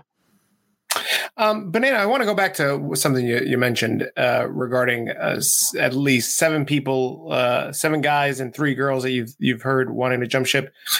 Um, is there any truth to the rumor that one of those names is Tony Khan himself. That he's looking to jump ship before the Titanic sinks. Well, well, I'm sure he is. I'm sure he's trying to talk to Triple H right now to beg for a job. Like I may have made fun of you, but you know, I I may have made fun of your step your father-in-law, but please give me a job. Like I don't know as far as Tony Khan, but I do I do know about at least seven guys and and three girls that that want to leave. And it's funny with that that Tony Khan mentions tampering. Like he doesn't know, considering that he tried to tamper with Jeff Hardy and and Adam Cole and Keith Lee. It's like he wants to bring up tampering, but yet there's a lot more evidence of Tony Khan tampering than there is with Chris Jericho. Okay. Um, I want to just get your thoughts on uh, the upcoming All Out card. We've got a lot of co- matches that are up in the air most of them all title matches, right? Thunder Rosa drops her title. Now we've got like what seems to be a, a random four way f- coming up for uh, the women's title between Toni Storm, Britt Baker, Shida, and who's the fourth one, Jeff? Jamie Hayter's in there after winning Jamie absolutely Hayter. nothing. Right. Um, and also, you know, like you said earlier, Wardlow was a house of fire a couple months ago, and now he's in this th- two champ, two sets of champions, Wardlow and FTR, are in this meaningless champion, uh, meaningless match. I can't even call it a championship match because it's not a championship it's match. Not, yeah, they're in a meaningless match against um, Motor City uh, machine guns. Machine guns. Thank you. Yeah. I mean, that's a gimmick that will appeal to exactly nobody well, who's not already interested. Well, that would have appealed to somebody like 2011. Out in 2011, maybe, but but now it's like you gotta like you don't have your tag team champions. You have you have FTR, one of your hottest tag teams, not facing Swerve or Strickland like for the tag team titles. I it's it draws me off, and uh, I'm a Wardlow fan. I'm a Wardlow and an MJF fan for AEW, and to see the way that Wardlow is getting treated now since MJF left, it's like they're treating the TNT title like garbage, and they're treating his booking like garbage. And I just feel sorry. I just I just feel sorry more for Wardlow than than anything. It's like Wardlow should be that if, if all this could have been resolved with the world title if they had put that around if they had and put the title around Wardlow or Dan or Bryan Danielson or MJF. That would have been that would have made everything different. But now they just put it on CM Punk and everything's just the same. And Wardlow goes back to just being in the mid in the mid card. After that power bomb by CM Punk, he, and with MJF he became irrelevant and which is sad he should be he should be on the top of your he should be in the main event almost every week like i like mm-hmm. wardlow everything about that dude and ftr but i guess they didn't want to i guess the uh, bucks didn't want to lose to him and so now they're getting punished by tony because those are his favorite guys mm-hmm, mm-hmm. Hey, is, is, is there any uh, truth to the rumor that wardlow gets a lot of tail I I don't know about that. I would have to find that one out myself. Okay, just just how could he not? yeah, how could he not? What's her name? Uh, there's there's a girl on Busted Open that always is uh, raving about him and wanting to hang out with him. I have never listened to Busted Open. No, I've never listened to Busted Open myself. Oh, it's a great it's a great show. Um, We've spent a lot of the time talking with you, Banana, here in almost an hour, and thank you for your time. As we get close to wrapping up, um, do you have any uh, WWE news to share? I, as far as WWE, I don't. That's I ha, I just I just know about the Clash of Castle. There's going to be three determined finishes according to Xero. That one could be that either Cross gets entered into the triple threat, or Theory goes and cashes in on either Roman or Drew at the end, or Drew's going to walk out with the title. That's according to what I know from Xero. That's those are the alternatives. Just as far as Theory could, it could be that Drew wins and then Theory cashes in and wins, or or Theory or Drew wins altogether, just because they're really pushing for that clash to the castle. That's what they're they really want to put Drew over on that clash to the castle. And Gunther and Sheamus, they are they're anticipating that to be a banger. They're they're really going to go and advertise that. So just be so don't be surprised if they are going to be pushing that near the near the top of the card all for that. Um, I have a question that I might be the only person in the world that cares about this, but do you know anything about NWA and and how poorly they're doing or well? I'll leave it open that they're doing well, but I'm sure it's how poorly they're doing. As far as NWA, and unfortunately, I don't know a lot, but I do know that Billy Corgan isn't doing a very good job anymore. He used to be able to be in the passion for it, but now it's like there's he's not he's not doing the Baltimore Symphony Orchestra presents their season opening gala, celebrating the 40th anniversary of the Joseph Meyerhoff Symphony Hall. This elegant evening will feature Grammy winning soul and jazz vocalist Ledisi. Join Principal Pops conductor Jack Everly and the BSO for a night of music, dancing, and more. Come celebrate with the BSO at their season opening gala, September 17th at 8 p.m. at the Joseph Meyerhoff Symphony Hall. Tickets available at bsomusic.org. Meet Allison, teammate at Truist Bank. Hi. She was born to care and she always had your back. You could say that. Like that time back in the mid 80s when she spotted Stacy Kaminsky with her new perm and a car was coming, about to hit a puddle. So Allison jumps in front of the splash just in time to protect Stacy's fresh curls. Look, I had to do it. A wet perm just doesn't work. Today, Allison's a teammate at Truist, the bank that starts with care. When you start with care, you get a different kind of bank. Learn more at truist.com/care. Truist Bank member FDIC all that well anymore. They're, I mean, they're doing, they're getting paid per appearance there. That's just how their contracts work. A lot of them are just per appearance. The only one I do know that's not is Nick Aldis, as far as he's a long term, but per appearance is. Aren't they having a little bit of a, a spat, or were they just trying to play off the AEW MJF thing? I think they I think they have a little bit of a spat. I would have to I'd have to find out more, but I do know that there is problems going on with Nick Aldis and NWA. Because he went from the title match to wrestling Flip Gordon at NWA 74. Flip Gordon it's never been on NWA. Now it's just another CYN person yeah. showing up at other places. I mean, CYN is another one that I'm not sure how long it's going to last. If oh, I, I, I anticipate CYN ending by the end of the year. Then Braun Strowman can have an attitude with A with AEW again, and then he'll return to WWE. Cool. I, I, I like all of that. It sounds fun. I I love like TNT. I love drama. Um, I love drama too. All right. Well, I, I, can't thank you enough for for. I think this is uh this might be your second podcast appearance, so I think that's uh, uh but I'm not even sure about that. But uh, you're first on ours, so very appreciative, and hopefully you'll come on again, and hopefully Xero will come on. Uh, but uh, I don't know. I'm I'm really proud to have found you guys sort of early on and uh, and made Buck's acquaintance at, at the right and wrong time. Um, and through that, you and just keep up the good work. And shout out to your channel. You guys are doing great on YouTube, and I watch you guys all the time. Oh, you talk about the PWC? Yep, I t- I've talked about that one.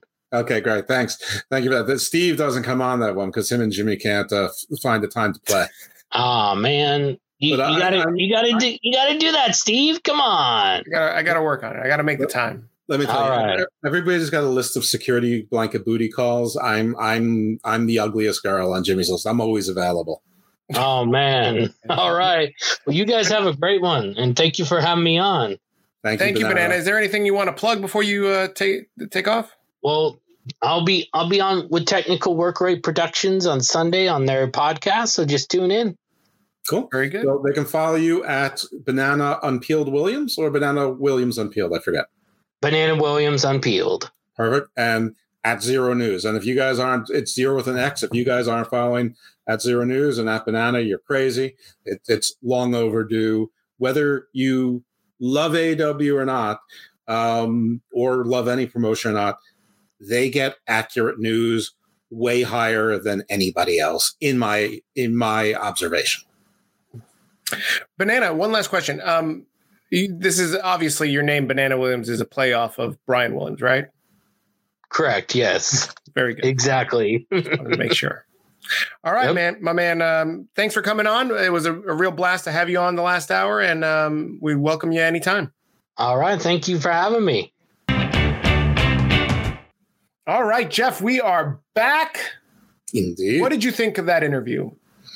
Really interesting stuff. I mean, the, the, the banana doesn't disappoint, and now I have even more of my vitamins and minerals I need. A little bit of starch, you know, but um, yeah, good stuff. Um, like I said, I, I do hope that we continue a relationship with with the banana himself and Xero, and uh, I don't know if there's more people working there, but uh, I think that's great because they were sort of my discovery. Well, I'm sure I'm not the only one, but you know, at least in my circles, and. Uh, which is now our circles, and now they're a gift to the entire wrestling world. Um, and you know, they they do they're, they're not thrilled with AEW as a product, but their business reporting is not jaded, and their wrestling. Um, uh, what's what's the word? Breaking news or exclusives or the information they provide is is not biased. So if you know, you have to be able to tell the difference between opinion and reporting, uh, much like you do with all wrestling, uh, you know, journalists. It's you know that's that's news these days. It's sort of a mixture of of uh, reporting and opinion, but uh, their reporting is second to none. Yeah, yeah. I think uh, it was good to hear his perspective on advertising. I think that that was something that both you and I, you know, we've been able to reach out to Stephen P. New for legal uh, thoughts and opinion. Uh, lots of different people and guests throughout the the almost 100 episodes that we've had, and uh, promote wrestling promoters, uh, wrestlers themselves, referees. We've discussed um, life in wrestling, but we've always never been able to get someone in the advertising business, and I felt it was nice to see that we finally did get one and they confirmed everything that we were thinking about in as regards to the demo the ratings and um, how uh, trash AEW is Yeah, well, I learned something new to. I mean, I learned a few things that are new, but one thing, when I heard that AEW had their contract with an ad split of 50 50, I thought that that was sort of remarkable. It's not, that's the norm. Um, so you know that that was something that I remember was really highly touted as being unusual. I, I you know I guess I got that impression from Meltzer. Shame on me. Um, but this was three three and a half years ago, so uh, you know it, you know Dave Meltzer reporting then was not quite the same as as, as Dave Meltzer reporting now that he's completely in the tank. Um, but uh, that that was very interesting, and and he confirmed things that I thought I knew, but I wasn't hundred percent sure. Now you know, such as the difference between who gets the money in regular commercials versus who gets the the money in in in show sponsorships, things like that. But yeah, interesting stuff. Definitely business related stuff. We've not been on the periphery of it. You know, we talked to uh, broadcast media buyers, but they didn't come on the show. We we could have, but I think we Mhm, thought were a little bit dry maybe for a wrestling podcast. Maybe we'll re- revisit that. But uh, anyway, I thought it was cool, and uh, you know, hopefully we'll, like I said, keep that pipeline coming, and you know, hopefully it makes for good radio and we get good feedback. Yeah, I had a lot of fun, and uh, definitely, if you enjoyed the uh, interview, please uh, send us a line. Uh, our Twitter is open, Hammerlock Ho. That's at Hammerlock Ho. Ho for Hangover, obviously. Duh. Uh, send us an email, hammerlockhangover at gmail.com. That's Hammerlock Hangover, all one word, at gmail.com. You can also visit us on our Facebook page. Just search Hammerlock Hangover, and uh, you should see us. Um, guys, thanks I for wanna a- listening. oh, sorry. Yes, go ahead. I was just Uh, going to say that, that we, we, we sort of started with a, your victory laps have been on on CM Punk and absolutely correct, well deserved. But I think while you know we probably have some new listeners, I want to take a couple more victory laps because you know we said that uh, you were never going to see Zoe Starks and Nikita Lyons in the tournament, and Toxic Attraction was going to replace them. I had a little bit of a more elaborate game, you know, uh, fantasy booking for that, but that came true. Also said that Dexter Lumis is not stalking AJ Styles. In fact, he is stalking the Miz, and he's actually protecting AJ Styles. We don't know what for, but that came to pass as well. So those are, those are just uh, a couple of examples of predictions that uh, we got right that that sort of were outliers um, out there. Um, certainly, there are plenty of things that we I get wrong. I do more fantasy booking than Steve does. Um, you know, and, and it tends the more elaborate it gets, the the more wrong it's going to get. But I know that because that's the fun. Because I want to sort of show the ro- world that I'm a better fan, uh, better wrestling booker than the actual bookers. But, I do. um, I, I do more of the uh, the the voices of of talent. what do you mean? Oh yeah, that's. that's Yeah, I, don't- I, don't, know what you- I don't know what you're talking about. But yeah, uh, you know, another interesting week in wrestling. I mean, we covered a lot of the AEW stuff with um, Banana. I mean, this minor stuff like reports that the Varsity Blondes are unhappy. I mean, I'm not sure anybody cares. Oh, wow, wow, wow, wow! How? Why? I mean, they get booked so much lately. Oh wait, no, they don't. yeah, I mean, just to confirm some stuff that I don't know that we made crystal clear. Jon Moxley is your AEW uncontested unified world champion. Uh, Thunder Rosa I mean, hold up, hold up, hold up, hold up. I, I know I didn't want to get into this with Banana, but because he's our guest, but uncontested is a little bit of a bit, and undisputed is a big word. He he beat as much as I hate CM Punk, he beat up a, a hobbled, crippled old man. This is not something to be applauding. Moxley is a bum. He's the same bum that I've been warning you all, about since episode one. Uh, he's nothing to be champion. He's not a champion. He's he's he's uh, uh, a no good rat. He's a dirty rat. and somebody, somebody needs more potassium in their system. I'm done with him. And he beat up an old, old, crippled old man, and everybody's uh, cheering. This is a sad day for professional wrestling. Okay, great. All right. Thunder Rosa said she's injured and she's not able to wrestle, so she had to. Well, she didn't vacate the title because nobody vacates titles there. They they married themselves to this interim title, so she is still the AEW Women's Championship. But to crown an AEW Interim Women's Championship, which is really helping elevate that title over the TBS Women's title, they're having a, a fatal four way at All Out. Uh, they didn't tell you the, who the competitors were, uh, except for Toni Storm, which Thunder Rosa said. Then later in the show, from Britt Baker, we learned that Britt Baker would be in the in the match, and also her sidekick Jamie Hayter. Not really sure how Jamie Hayter uh, deserves to be in there. She pretty sure she just lost a title match, but then again, so did Toni Storm. And it's funny because people saying who's going to be there, and I and I'm like, well, I guess they can dust off Riho or Shida. And sure enough, minutes later, Shida comes in. So yes, Shida is your fourth member. Um, You know that Shida was charging a hundred dollars for a photograph signing in Chicago, and Uh, and and for and for just to put things in perspective, so a picture with Shida is a hundred dollars, but a picture with Sammy and Tay is seventy five dollars. Do you think that that's the right rate for Shida? No, uh, not not even close. I mean, did did I mean she was charging? Did she collect any? Well, the the show hasn't happened in Chicago yet, but Oh, that's that's what the rates are going for next week. If you want to take a photo op with Shida, you can.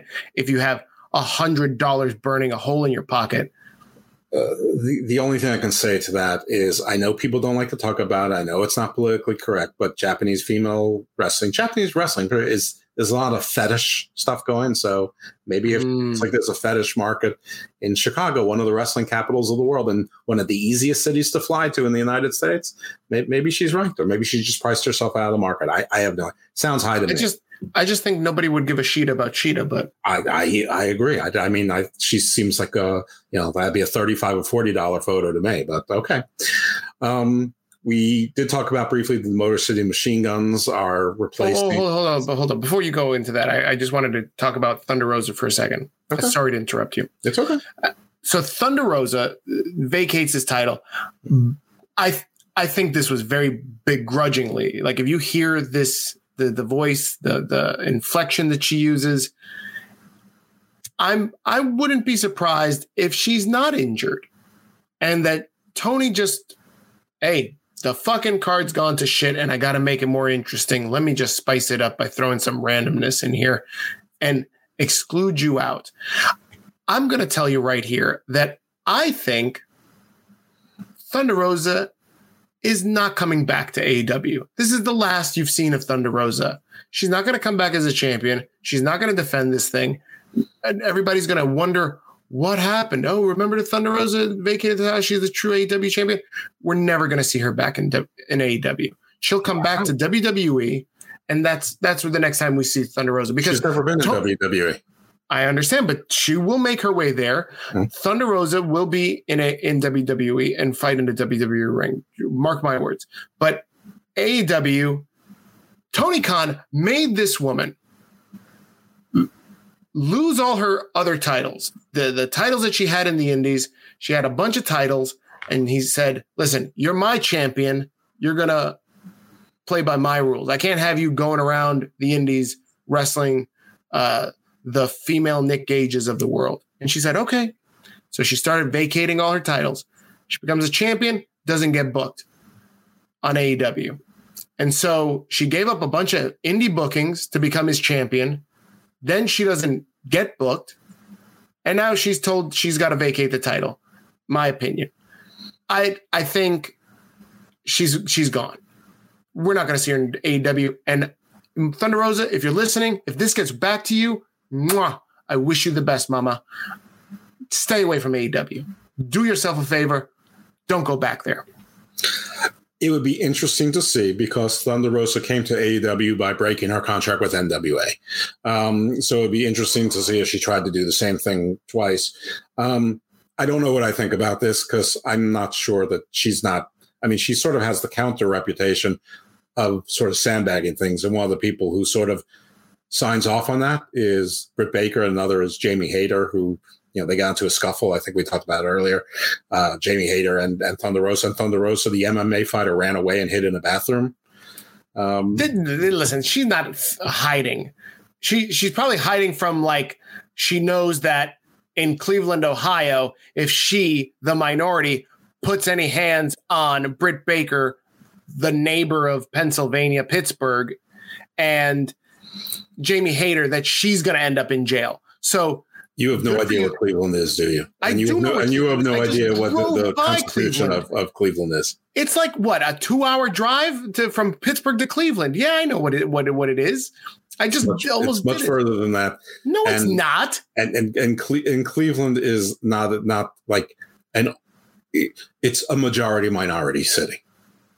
Listen, you saw that that show. There was barely any minorities in that audience. Well, in there's AEW. barely anyone in the audience. Period. I mean, Oh well, this is true. You've got me there, Jeff. You've got me there. Go ahead, uh, uh, big me up on the Motor Motor City morons.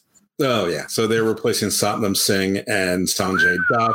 I mean, listen, this is an improvement match wise, but I am I'm telling you, I don't know if it'll ever come out, but I'm telling you, I've said it before. They were just going to try to recreate some version of the Andre Hulk spot, and they tried and they tried it, and Wardlow could not powerbomb him. They could not powerbomb San, uh, Oh my God, you think that's what happened? And and so they gave up on that. That is a QAcon of the week, and so they just I decided it. to give up and say, "Hey, who's the cheapest guys?" And we can pretend this is exciting. We can pretend that we picked open the forbidden door. Oh, we know Alex Shelley and Chris Sabin, people like them. Yeah, the same people already watching you, and they they work for Impact on like a per appearance basis. So you know, sure, whatever. Um, so anyway, much better match, but I mean, it was already a meaningless match, and I just assume that all five of them will sort of walk out on Jay Lethal. Mm-hmm, mm-hmm, mm-hmm. I like Um, it. Yeah. The main event of Dynamite was a bit of a mess. It was uh, the Death Triangle. Uh, Pac came back to work, stayed for two weeks in a row, and answered the all important question uh, as to whether or not he would work three weeks in a row in, in the US with probably not, um, because they lost to Aussie Open, a team that doesn't need to be in these trios tournament. They don't work for AEW. By the way, Aussie Open sucks. Will Ospreay is good. He's small from a taste, but he's good. He's he's really good. Aussie Open stinks. I mean, they can't throw punches, they can't throw forms, they can't do British strong style. Uh, I mean, one of them is is skinny and lanky. I mean, they're they're they should be on NXT level up, not even NXT. Um, and there was one spot where Pac went from the top term. First of all, he got caught with a, a black falcon or a falcon arrow, whatever he calls it, uh, like seconds earlier. So he decides to go for a second one. Um, the, the guy he's supposed to let Ospreay, I guess, moves or gets moved. So he he tries to maneuver himself off the, the top turnbuckle onto the ring post, and this takes 10 to 15 seconds of excruciating maneuvering because it's dangerous. It's hard to balance. I get it. Don't do the spot. Meanwhile, the other clowns down there are coiled up like quails waiting, you know, the way that JR likes to say, or, you know, that when he was criticizing them. And, and, and this was not the only time they did one of those waiting spots, but this was egregious. There was another time where you could see Pentagon in the camera where he should be attacking someone and he just walked by and basically gave one of the eh, symbols. Um, but this match was, uh, you know, parts of it were spectacular, but parts of it were a mess. And Fenix did one of his famous seven point jumping over 92 ropes just to do, um, you know, arm drags, like dual arm drags. And anyway, this this match was finalized by there being a fake Kip Sabian in the audience uh, to distract Pac, only for the real Kip Sabian to attack Pac from behind. Nobody gives a fuck about Kip Sabian. Uh, this led to Aussie Open winning. Now, I will remind you that this tournament, you have two factions that basically run the show the BCC and the Jericho Appreciation Society. Neither one has an entrant into this into this trios tournament. You actually have Ring of Honor trios t- title holders. They're not in this tournament. You have formerly Tully Blanchard Enterprises, now owned by Prince Nana and the Embassy, of three guys not entered into this tournament. But you have time for Aussie Open and the fucking Trustbusters. Uh, Tony Khan loves the Trustbusters, man. He, uh, I don't know, I don't know if these guys got nudes of him or what, but they, he loves these guys. Well, I've already explained what the, did I ever that, Ari Daivari is Tony Khan as a wrestler, and you know uh, uh, Parker Boudreaux is his WW wrestler. Sonny Kiss is his all inclusive, and Slim J is his indie darling. So it's it's a representation of Tony Khan, uh, you know, being the trust fund kid who who controls all of wrestling. It's like he literally made himself into a video game or out of a video game and made himself a real boy. Anyway, I mean, this is clear where this is going to go. It's going to end up being the Elite versus the Dark Order with Adam Page, and then you're going to have oh, who's Adam Page with the Elite or the Dark Order, or you know, or who's Kenny with? Who are the bug? I mean, that, that that's going to be what this whole thing ends up to be. Uh, Buddy Matthews got himself suspended. We're not exactly sure why. Apparently, he took a booking without permission. House of Black already lost on Rampage. This this is not going to be a spoiler to anybody who follows the internet. If it is, sorry. Um, he took a hold up a second. He this is why he got suspended. He took a booking without per, permission. What does that even fucking mean? Like, did he show up? I would. I think everybody's allowed to do their own show. Shit, uh, except for as long as they're not showing up on WWE. I have. I don't have any more to tell you that other than I mean. I think that Tony has a right of first refusal, so maybe you have to submit them all, or maybe it was to some some promotions on a list that has some type of TV or YouTube presence. I, I honestly don't more than it, it, might not even be that. He might not even be suspended. I mean, you know, we, we only found out about Kingston after he already served the suspension. Um, but anyway, th- this this show was a bit of a mess. Um, they did get a rating spike, but they put a title match on at the top of you know when they put it was smart. Um, anyway, uh, all out, this show looks like a bit of a mess. It seems like the Kingston Guevara match is off. Not that that was an exciting match anyway, but at least there was a story behind it. Um, anyway, do you think that that like Tony Khan is so good at booking, and you know a lot of people like make it make it seem like his booking is again like um, very poetic. You would think that he was writing. Um, you know, War and Peace and stuff. He's so fucking thoughtful that he because the title is AEW All Out, that he's purposely booking it that all his main talent are out of the card. They're out of the card. It's all off. Is that what you're saying? it's all right. It's all off the card. Yeah, I, I was listening to uh, Alvarez. It's there yesterday, and he said, "Well, the the the facility is sold out." So what? You, you don't run a pay per view to sell tickets. I mean, of course you want to, and you want it to be sold out. First of all, we're not sure what sold out really means. Sometimes it means that the place is filled to the rafters. Other times it means that scalpers lose their you know lose their shirts. That doesn't typically happen in Chicago, but it might with this show. Jeff, we spoke about this when they first you know left the United Center The Baltimore Symphony Orchestra presents their season opening gala, celebrating the 40th anniversary of the Joseph Meyerhoff Symphony Hall. This elegant evening will feature Grammy winning soul and jazz vocalist Ledisi. Join Principal Pops conductor Jack Everly and the BSO for a night of music, dancing, and more. Come celebrate with the BSO at their season opening gala, September 17th at 8 p.m. at the Joseph Meyerhoff Symphony Hall. Tickets available at bsomusic.org. Hey man, how we doing? We flipping these when we need to? The backseat griller. They hover over you at the grill and question your every move. You think that's ready to come off? Silence them once and for all. Introducing the Chef IQ Smart Thermometer. It makes cooking foolproof, so you never question your cooking skills again. Simply select how you want your food done and be alerted when it's perfectly cooked. Sayonara, backseat griller. Start cooking with confidence at chefiq.com. That's chefiq.com.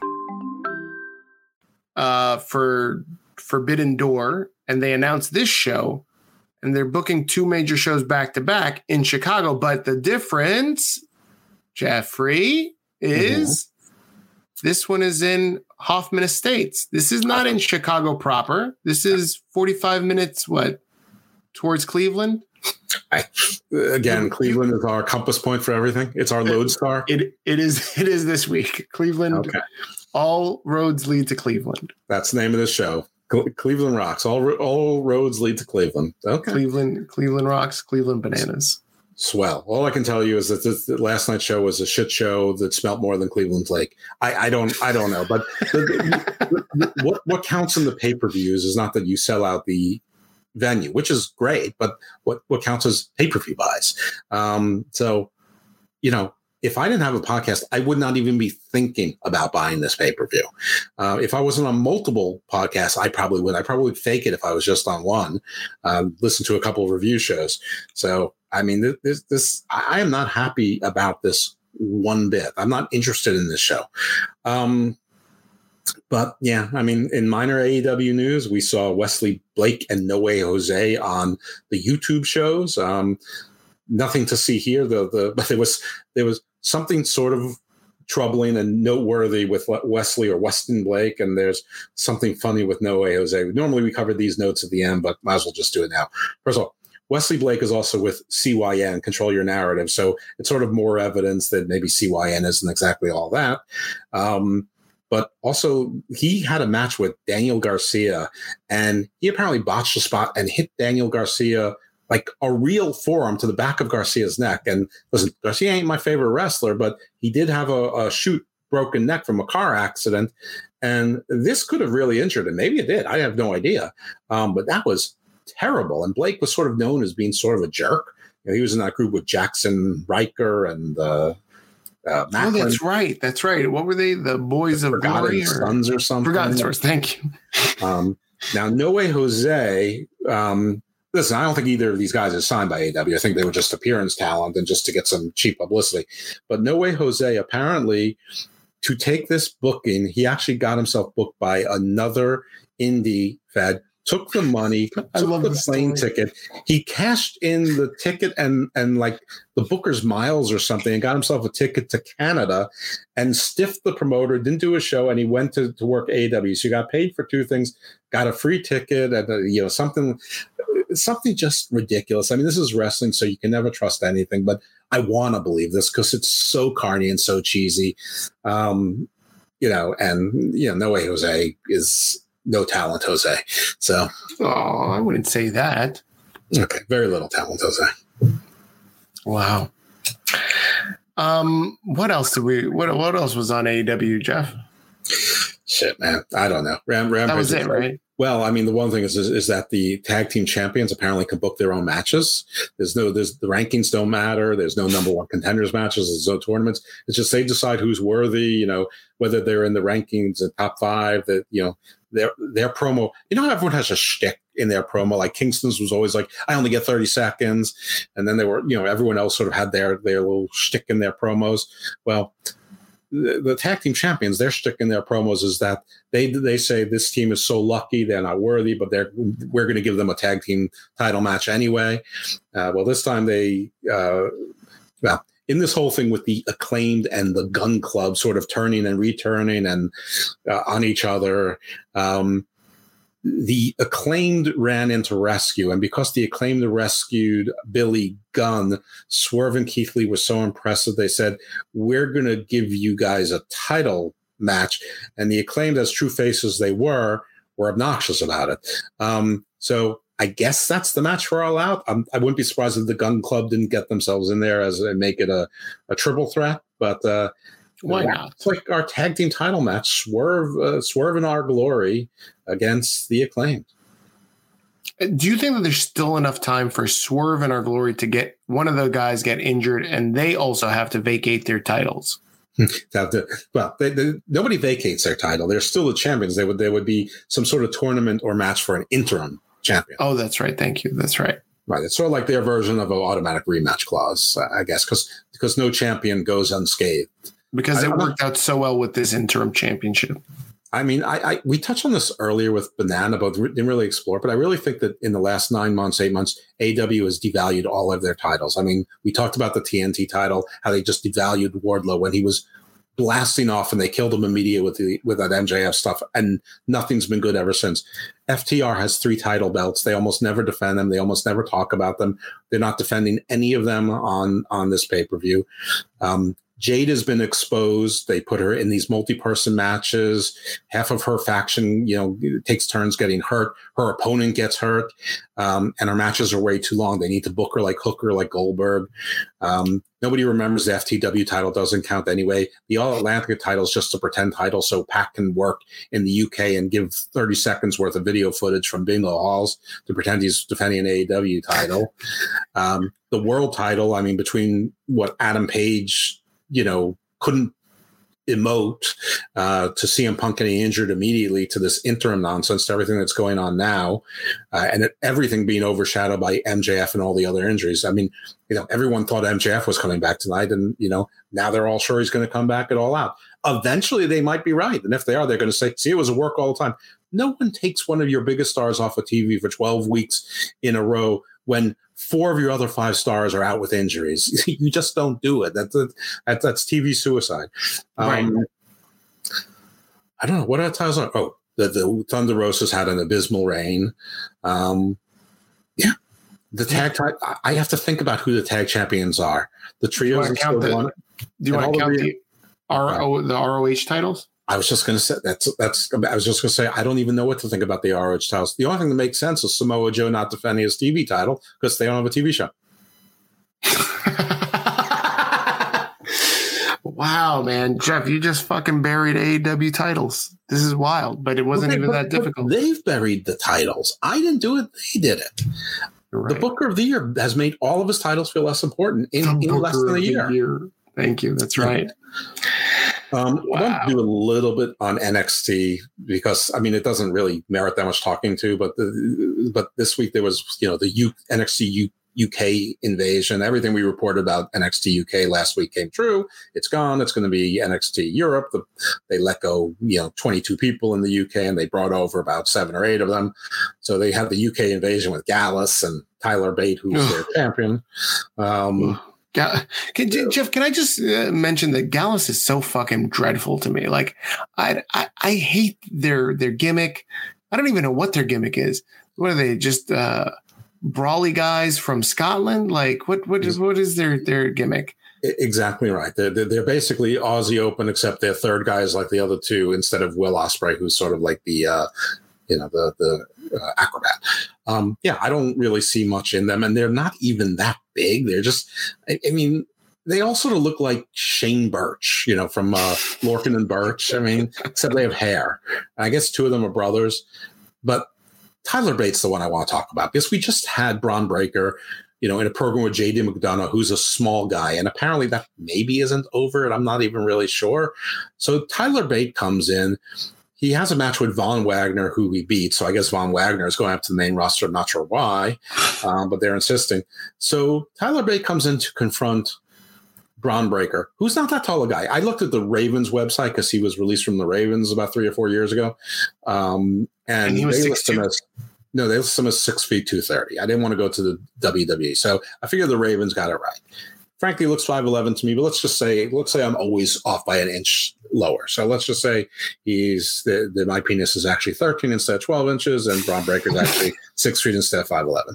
Um, anyway, I don't know how tall this guy Tyler Bate is, but I made a joke that that I thought that House of Dragon was a Discovery Warner Brothers property. So why am I seeing Tyrion Lannister uh, confront Bron Breakker on NXT? Because that's what it looked like. It, it looked like a dwarf was in there. Anyway, they're going to do unification of titles, NXT and NXT UK. Uh, maybe not all of them. Blair Davenport got herself into a three way match with Maki Sakamura, who I understand is a legend. I've never heard of her before she came to NXT. Ma- Mako. Mako. Okay, swell. Um, Mandy Rose better keep this thing. Blair Davenport, by the way, used to be B, Bea Priestley, and, and she's actually Will Ospreay's girlfriend or wife or something. And Santos Escobar just drove up and and said to Legado, "We're family. You you didn't think I was leaving without you." And apparently, that's how mobs and matches and stipulations work that you can just pick them up and go with them and presumably i guess the whole legado act is coming to the main roster and the internet's very excited about that i'm not because these two guys joaquin and cruz they're going to look like or dela cruz they're going to they're going to look like the bollywood boys the singh brothers they're so small uh, and Santos, they're going to do some damage uh, to themselves and santos is smaller than Santos is much closer to Ricochet size than Bron Breakker size. He's like but six anyway, feet tall. Everybody's six feet tall. they're all getting they're all getting raises. Uh, so good, good, for them. Good for them. We need some more Latino heat on um, on uh, WWE programming.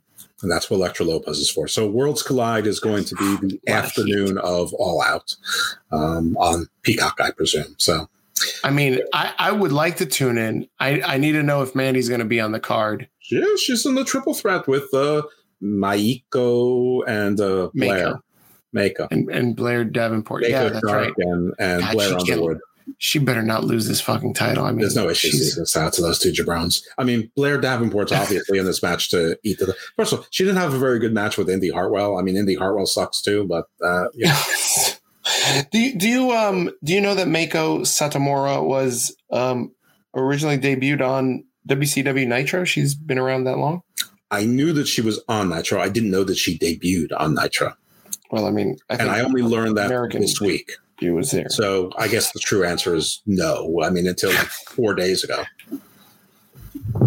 Did you do you want to pretend like you were an uh, uh, IWC uh, fanboy of Mako Satomura. No. Hey, Jeff, did you know that uh, Mako was on uh, Nitro? Go no. ahead. No, no you pretend. No, you no, don't want to pretend. The only thing I pretend about is occasionally I pretend that, I, that I'll, I've watched a pay per view that I don't watch. Oh, okay. That's how I do. That's how I do my AEW Dynamite reviews. Good job. I hate it.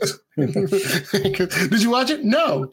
How do you know you hate it? I just hate it. I know I do. It's it's a Tony Khan product. I hate the Jacksonville Jaguars. I hate that shitty football team that he owns and uh, the, Chelsea, the American Fulham, United, Manchester. Fulham, right? What is it? Fulham? I don't know. I don't care. It's soccer. It's stupid. I really hope that like uh, that new football team. You you're not going to care about this because you don't like soccer, but I hope that the football team that uh, Ryan Reynolds and the guy from It's Always Sunny in Philadelphia just bought they're doing a documentary. Listen, I hope I hope they they beat the shit out of Tony Khan. Un- unless you're under ten years old and or live in an emerging, developing nation, you shouldn't play soccer. what if I own stock in emerging markets? Can no. I play soccer? Absolutely no. not. Not not even close to the same thing. So all the two stuff. The one thing I will give it is that it is sort of giving NXT sort of that indie you know, sort of gritty underground feel, a little bit less than the colorful, uh, you know, 2.0. And not that I love that stuff, but there are people who love it. So I think it might be a nice little compromise. And I guess they're bringing what they think is the best talent uh, to develop. You know, they're keeping them employed for the next year. And, and, you know, everyone thinks that a lot of the people from NXT UK will get rehired by NXT Europe, or at least be given the opportunity to. Um, I think that's probably enough on NXT. I mean, except that Dexter Lumis showed up and to tell Indi he still loved her in writing, and then he submitted himself to arrest. So I assume that the Miz either was freed and located, or that he's given that information to the appropriate authorities in Orlando, who arrested him for kidnapping in Toronto. I'm pretty impressed that Dexter Lumis made it from Toronto to uh, uh Orlando in such short time, like a day. Like I hear there's a lot. All these WWE stars are tweeting about their displeasure with airlines in Toronto this week.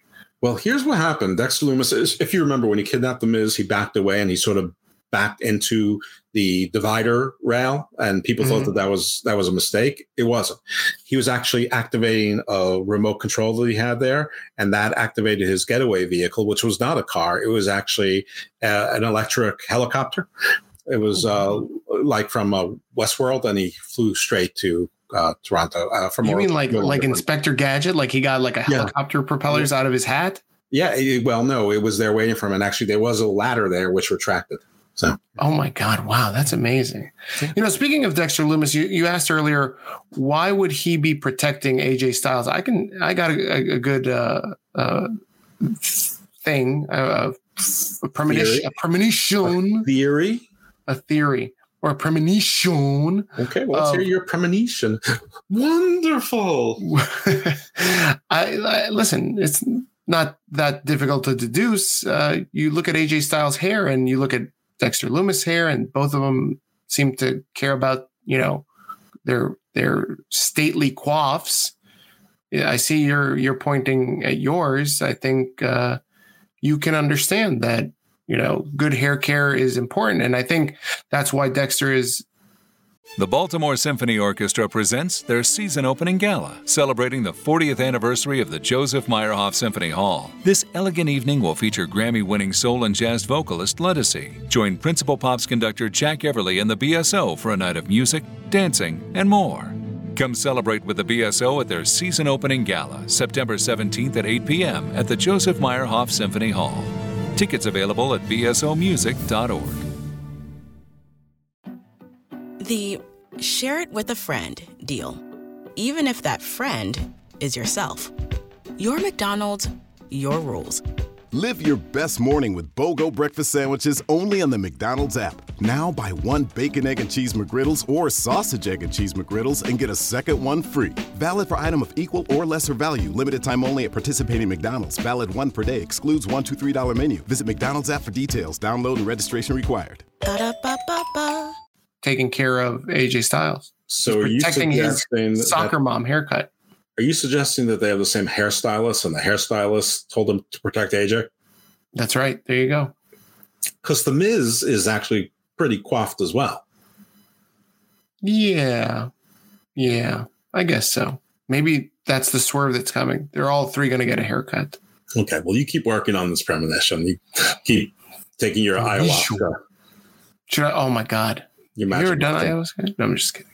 I've never done. Jeff, do you think that uh, it's time that I play that secret Tony Khan recording again? No, absolutely never play that again. Um, so this week in WWE, um, a couple Johnny Gargano. Let's talk about it. Johnny Gargano is the hottest news.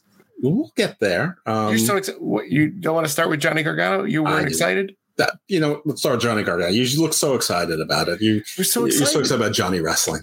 All Rebel, five, Rebel five. Hart played. 152 of him. He's he's a legitimate threat. He's standing next to Austin Theory and mm-hmm. he's looking up at him and mm-hmm. definitely, you know, going to do some damage. Jeff, you, you got to be excited about Johnny Gargano. I'm excited. I'm impressed that the crowd reacted to him. Uh, obviously, a smart crowd in Toronto know everyone because a lot of these NXT people, the first time they show up, Nobody knows who they are, so they they credit that. But no, I mean, listen, I don't dislike Johnny Gargano. I, I, like the way. I think he's funny. I think he's good as a manager. I know that he's a good technical wrestler, but so what? He's five foot six, 155 pounds. It's this is exactly what I don't like, and this is exactly what I'm I'm afraid there's going to be too much of. Now, a cruiserweight championship that's taken seriously might alleviate that somewhat, but no, I mean, listen, I'm glad because a lot of people thought, you know, we're worried he's going to go to AEW. I don't know why you're worried. There's 9,000 people there. Maybe that's why they were worried. Um, I don't know that he adds that much, but if it's going to be a program with theory, at least they're remembering that they were in the way together. You know, that is a story for Indi, Candice, Dexter to an extent. So, I mean, it's okay. I mean, people liked him, and and you know it's a it's a sign that Hunter is trying to reach out to all sorts of fans and and talent, and it, it's just not. He's not my kind of wrestler. That's that's not really what I want to see on my major league wrestling. They, you know, it's Daniel Bryan, Bryan Danielson. It's sort of a once in a while kind of thing, and he got over organically. And he's a thicker guy than he always seemed more dangerous than than Gargano does to me. But to the modern fans, they don't. A lot of them don't care. So I, I don't know. But I'll let there's, it play there's, out. there's some interest in the David versus Goliath um, story angle, and I think Gargano does a good job telling that story. He could. It's just it's listen. I don't mind the Davey versus Goliath. I don't mind the, the scrappy underdog. It's just there's already a bunch of those guys. You've you've got Ali, you've got Ricochet, you've you've got Cedric, you've got Champa, you've got uh, Finn Balor, you've got Rey Mysterio, you got his retarded son Dominik, you got Kofi, you got Xavier. I mean, how, how many? You got Pete Dunne there. You know how how how many scrappy underdogs can you have? Some of them are, are being heels right now, but I, I don't feel like I mean it's the same thing that I say about AEW. You, you, don't need twelve of the same kind of wrestler. I don't. I don't. At least Gargano can speak, and there's a backstory there that you know NXT is part of WWE canon again. So you know there's some it, there's some continuity there, and and that is a saving grace.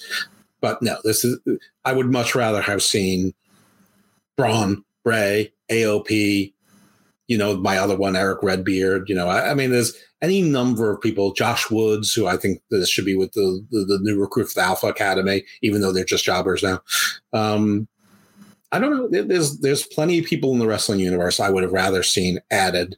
You know, everyone knows I love John Morrison. I, I would. I mean, apparently he's not happy with them, but he can be wooed. Um, I don't know. It's fine, but no, it, it doesn't excite me. That's a shame. It's such a shame. What about what else on on on, on WWE were you excited about?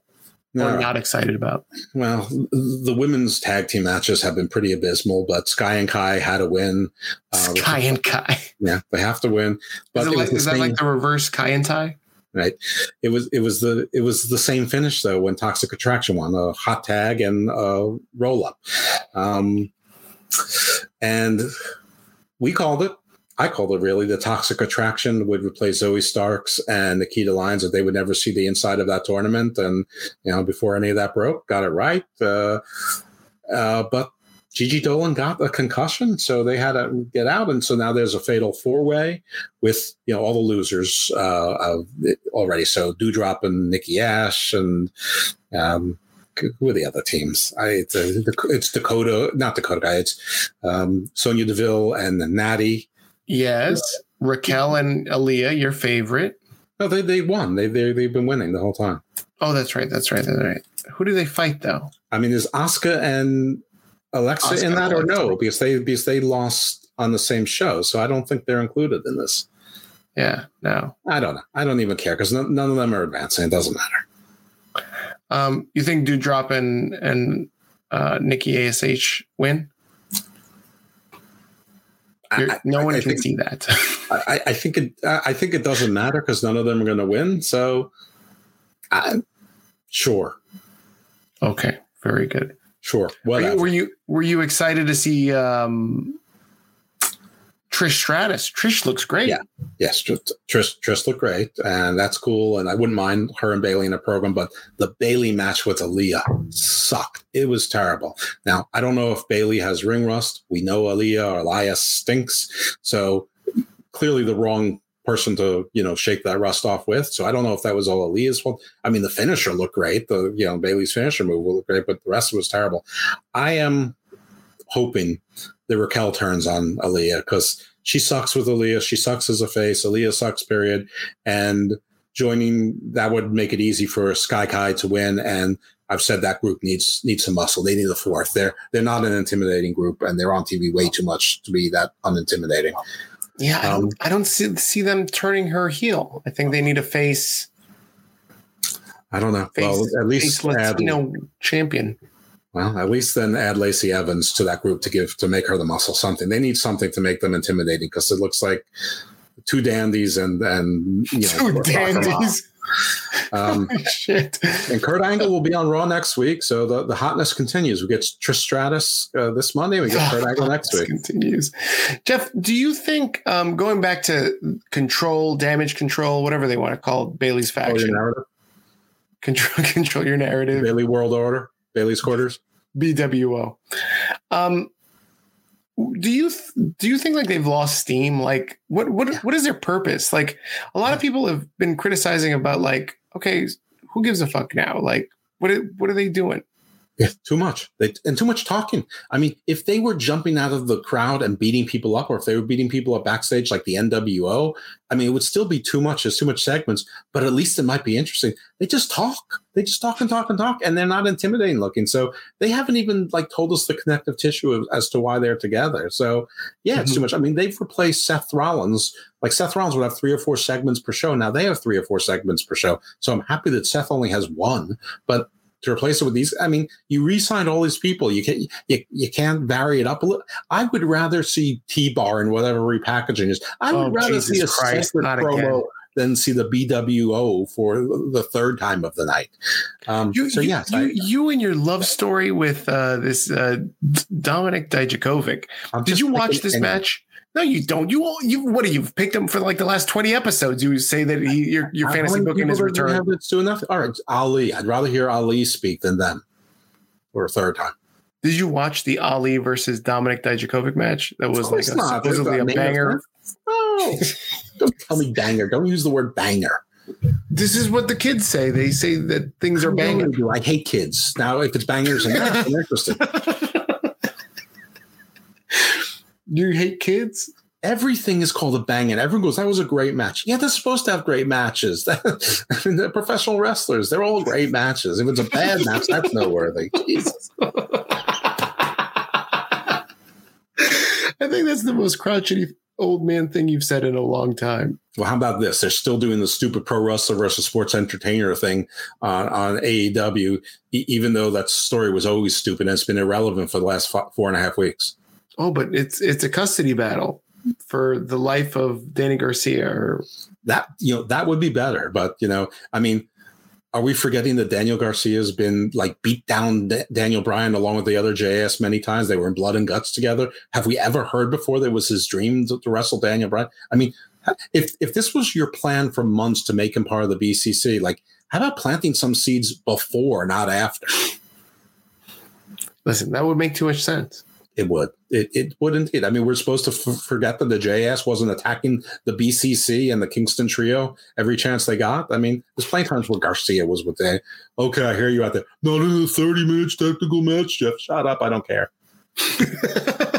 he, he could have done. He could have done as much technical wrestling if he wanted to during Blood and Guts. Like they could have had a little corner of the ring, and they could have climbed to the top and just been technical the fuck out of the roof there. You're killing me, man. I, I. I, I, just I just want things to make a little bit of sense. That's all. Just just a little bit of sense. Let me in. Let me in. Oh, I hear he's coming. I hear he's coming. I yeah. Thank God. They, Um, they, they're talking about him coming back, Bray Wyatt, as uh, like in an homage to Fate, Three Faces of Foley. Like he'll have three different uh, gimmicks. What are, what are your thoughts on that rumor? I mean, I I'm all for it. I mean, that's what they were doing. I mean, he had two. He was he was Playhouse Firefly Funhouse Bray. He was the Fiend Bray, and every and we did see the Swamp match against Braun Strowman. So he, you know, he did that too. So fine, cool. All right. Now what I heard is really exciting news. That Bray always wanted the puppets to have actual wrestler manifestations. So that's back in play. My army of wrestler puppets is back. We're gonna go full Dungeon of Doom. I, I'm so excited. Just the prospect of it makes me excited for wrestling. So you want to see Huskus the pig? Oh my god, so much. And you know who else they're rumored to be bringing back? A Mercy The- Buzzard? The perfect Huskus the pig, Jonah. Oh, sh- holy shit!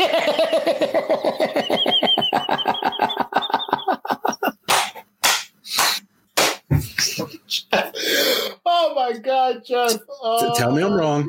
no, you're not wrong. That's why it's Okay. fucking amazing. It's I mean, so if they make him fucking shave amazing. his whatever that stupid haircut he has, I mean, all he has to do is wipe chocolate on his face, Oh my around his God. lips. Melted, Yeah, just put melted Hershey bar uh, around his lips. And I got to done. be honest with you. Like the idea of, you know, I've long time told you that I hate the Bray Wyatt gimmick. I hate all any gimmick that has to do with supernatural. I also hate Jonah. I hate Bronson Reed. I I told you back in that Bronson Reed sucks episode that I, I'm glad that he's gone. But I was glad then too. but for Christ's sake, I don't think that I think you just sold me on liking Jonah. Holy shit. Well, for this role, it's got to be for this role. We did see Beth Phoenix also. I, I don't know what's going on with the Judgment Day, but I really don't care. But listen, it was uh, the one thing Finn said is that y- you've been beating up sub Mysterio so often that, that he's starting to like it. Yep. That's exactly right. She was wearing some nice uh, tights. Yeah, and listen, uh, Rhea can get it done when she gets it done, but she can also look really. She really has a penchant for like trying to dress like a like a guy in the mob with like those like bowling shirts or like Hawaiian shirts with like like a like a tank top underneath. It's like a You mean like a Baron very- Corbin? Yeah, well, Baron Corbin doesn't put a shirt underneath. I mean, I wish he would. He Um, used to.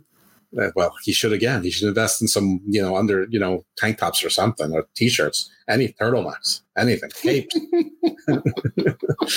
cowls, like, a, like a monk's uh, habit or something.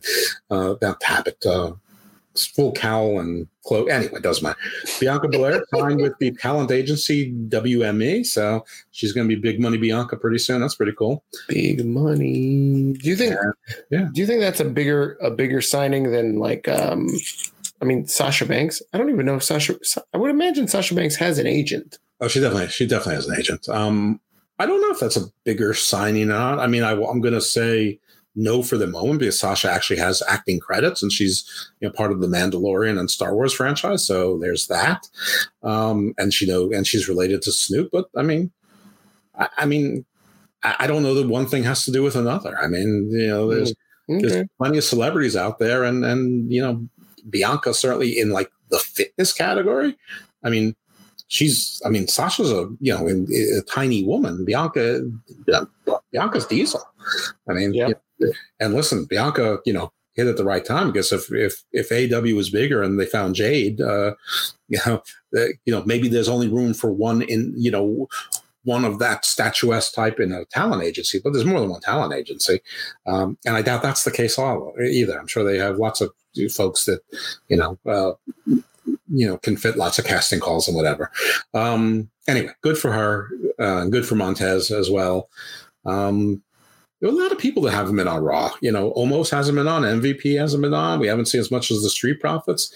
I don't know. I'm just saying there's there's plenty of time for voices or segments that doesn't have to be the BWO 17 times a show.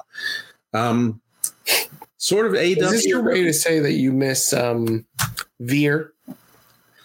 you know what? Not really, but at least it'd be different than the BWO. Like do some, like do something with him. But I understand if they're trying to figure out how to untie that knot and figure out what to do with him. I mean, they just made him into like Hook, basically, that he can't lose. Um, former uh, NXT, current AEW stars, Everrise 2.0, whatever their names are, they got contract extensions with AEW. So good for them. 2.0? 2.0 and Mer- members of the Jericho Appreciation Society, the, the galaxy leader in sports entertainers. Tennille, so it's another week, another wrestler leaves Impact. Tennille Dashwood, former Emma. So, you know, she's rumored to show up everywhere. Whatever. Who is she dating? Um, Uh, oh, well, what's the guy? Madcap Moss. Madcap Moss. Good for him. Good for you, Madcap. Good for both of them. I hope those kids are happy. Good for both of you.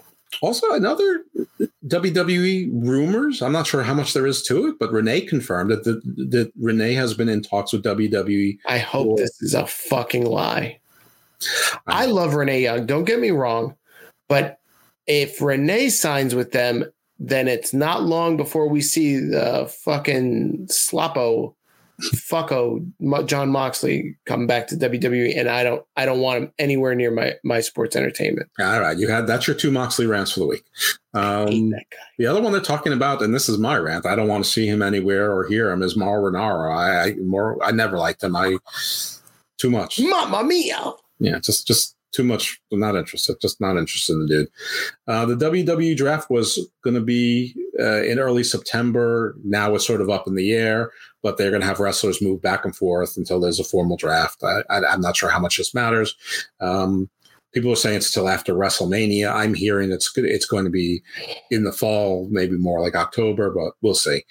Um, I think it makes sense to to have if you think about like I mean the baseball draft is in the middle of the season, but most other major sports have their draft after the season is over.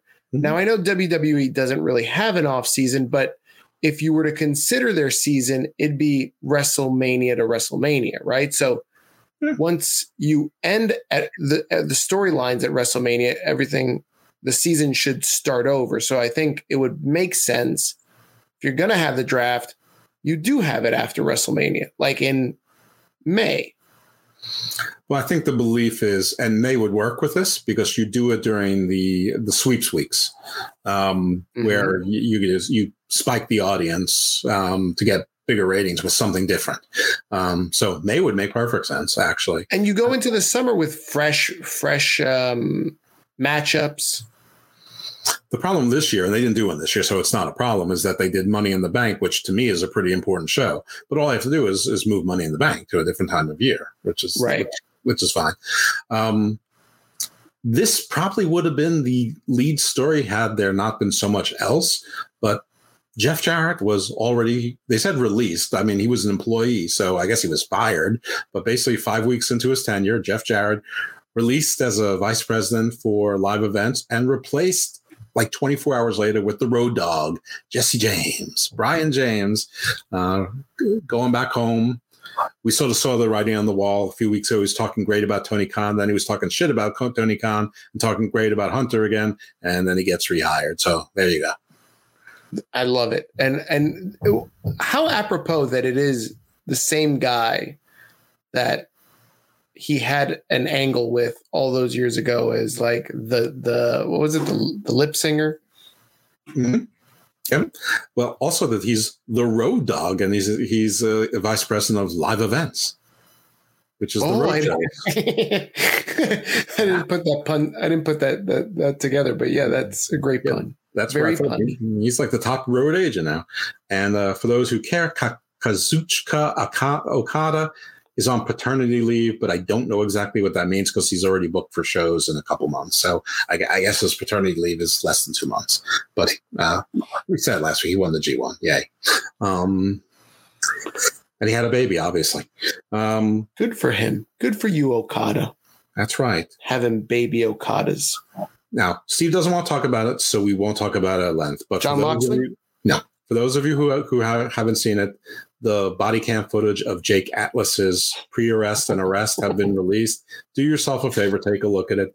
It's not a good look for him. It's sort of like an episode of Cops, but boring and in a nicer apartment complex than usual.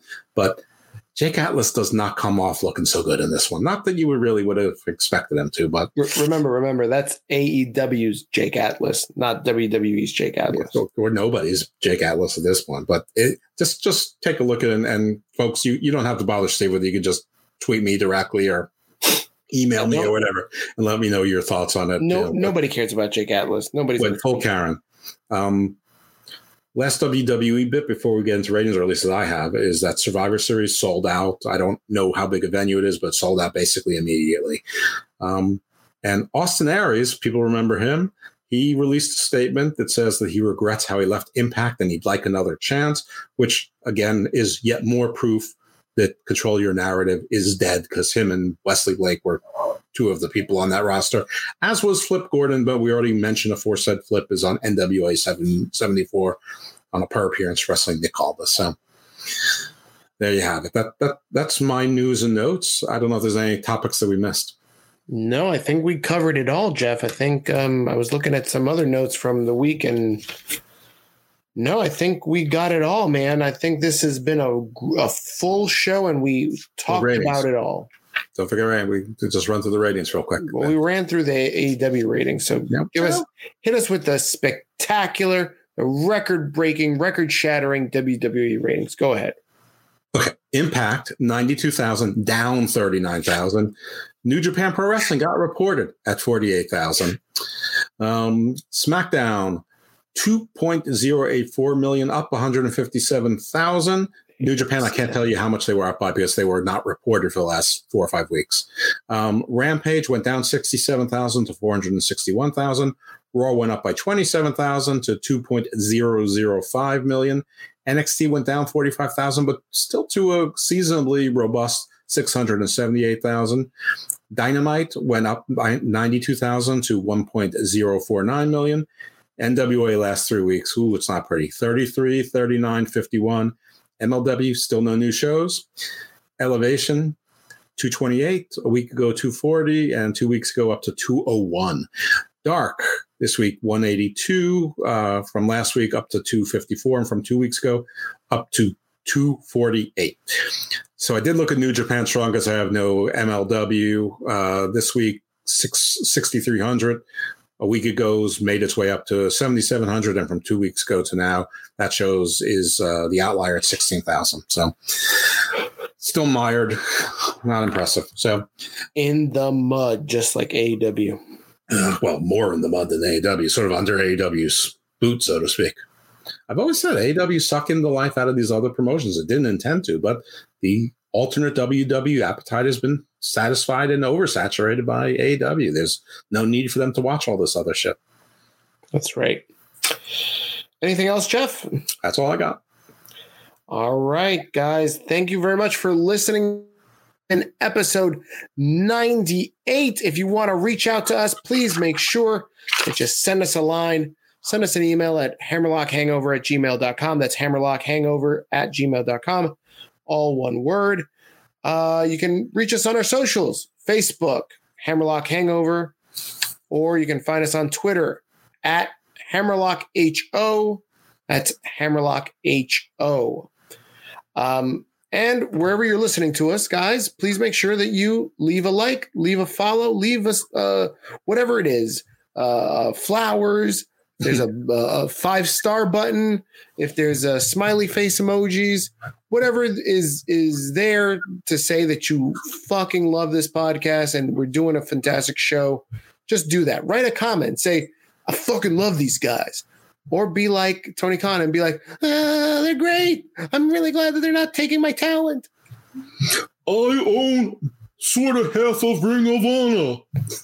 wow. Okay. I sound like I sound like Bernie Sanders.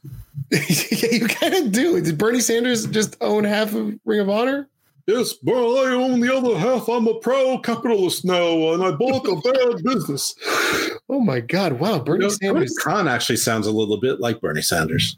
A little, a little bit. Uh, he's he's got that nervous energy a little bit. Yeah, it's the Vermont White. um, Jeff, any plugs? Lots of plugs. Uh, you can catch me on all sorts of shit on the PWC. I also was on the Dollar Club Wrestling podcast this week. That you can see the stream and listen to it.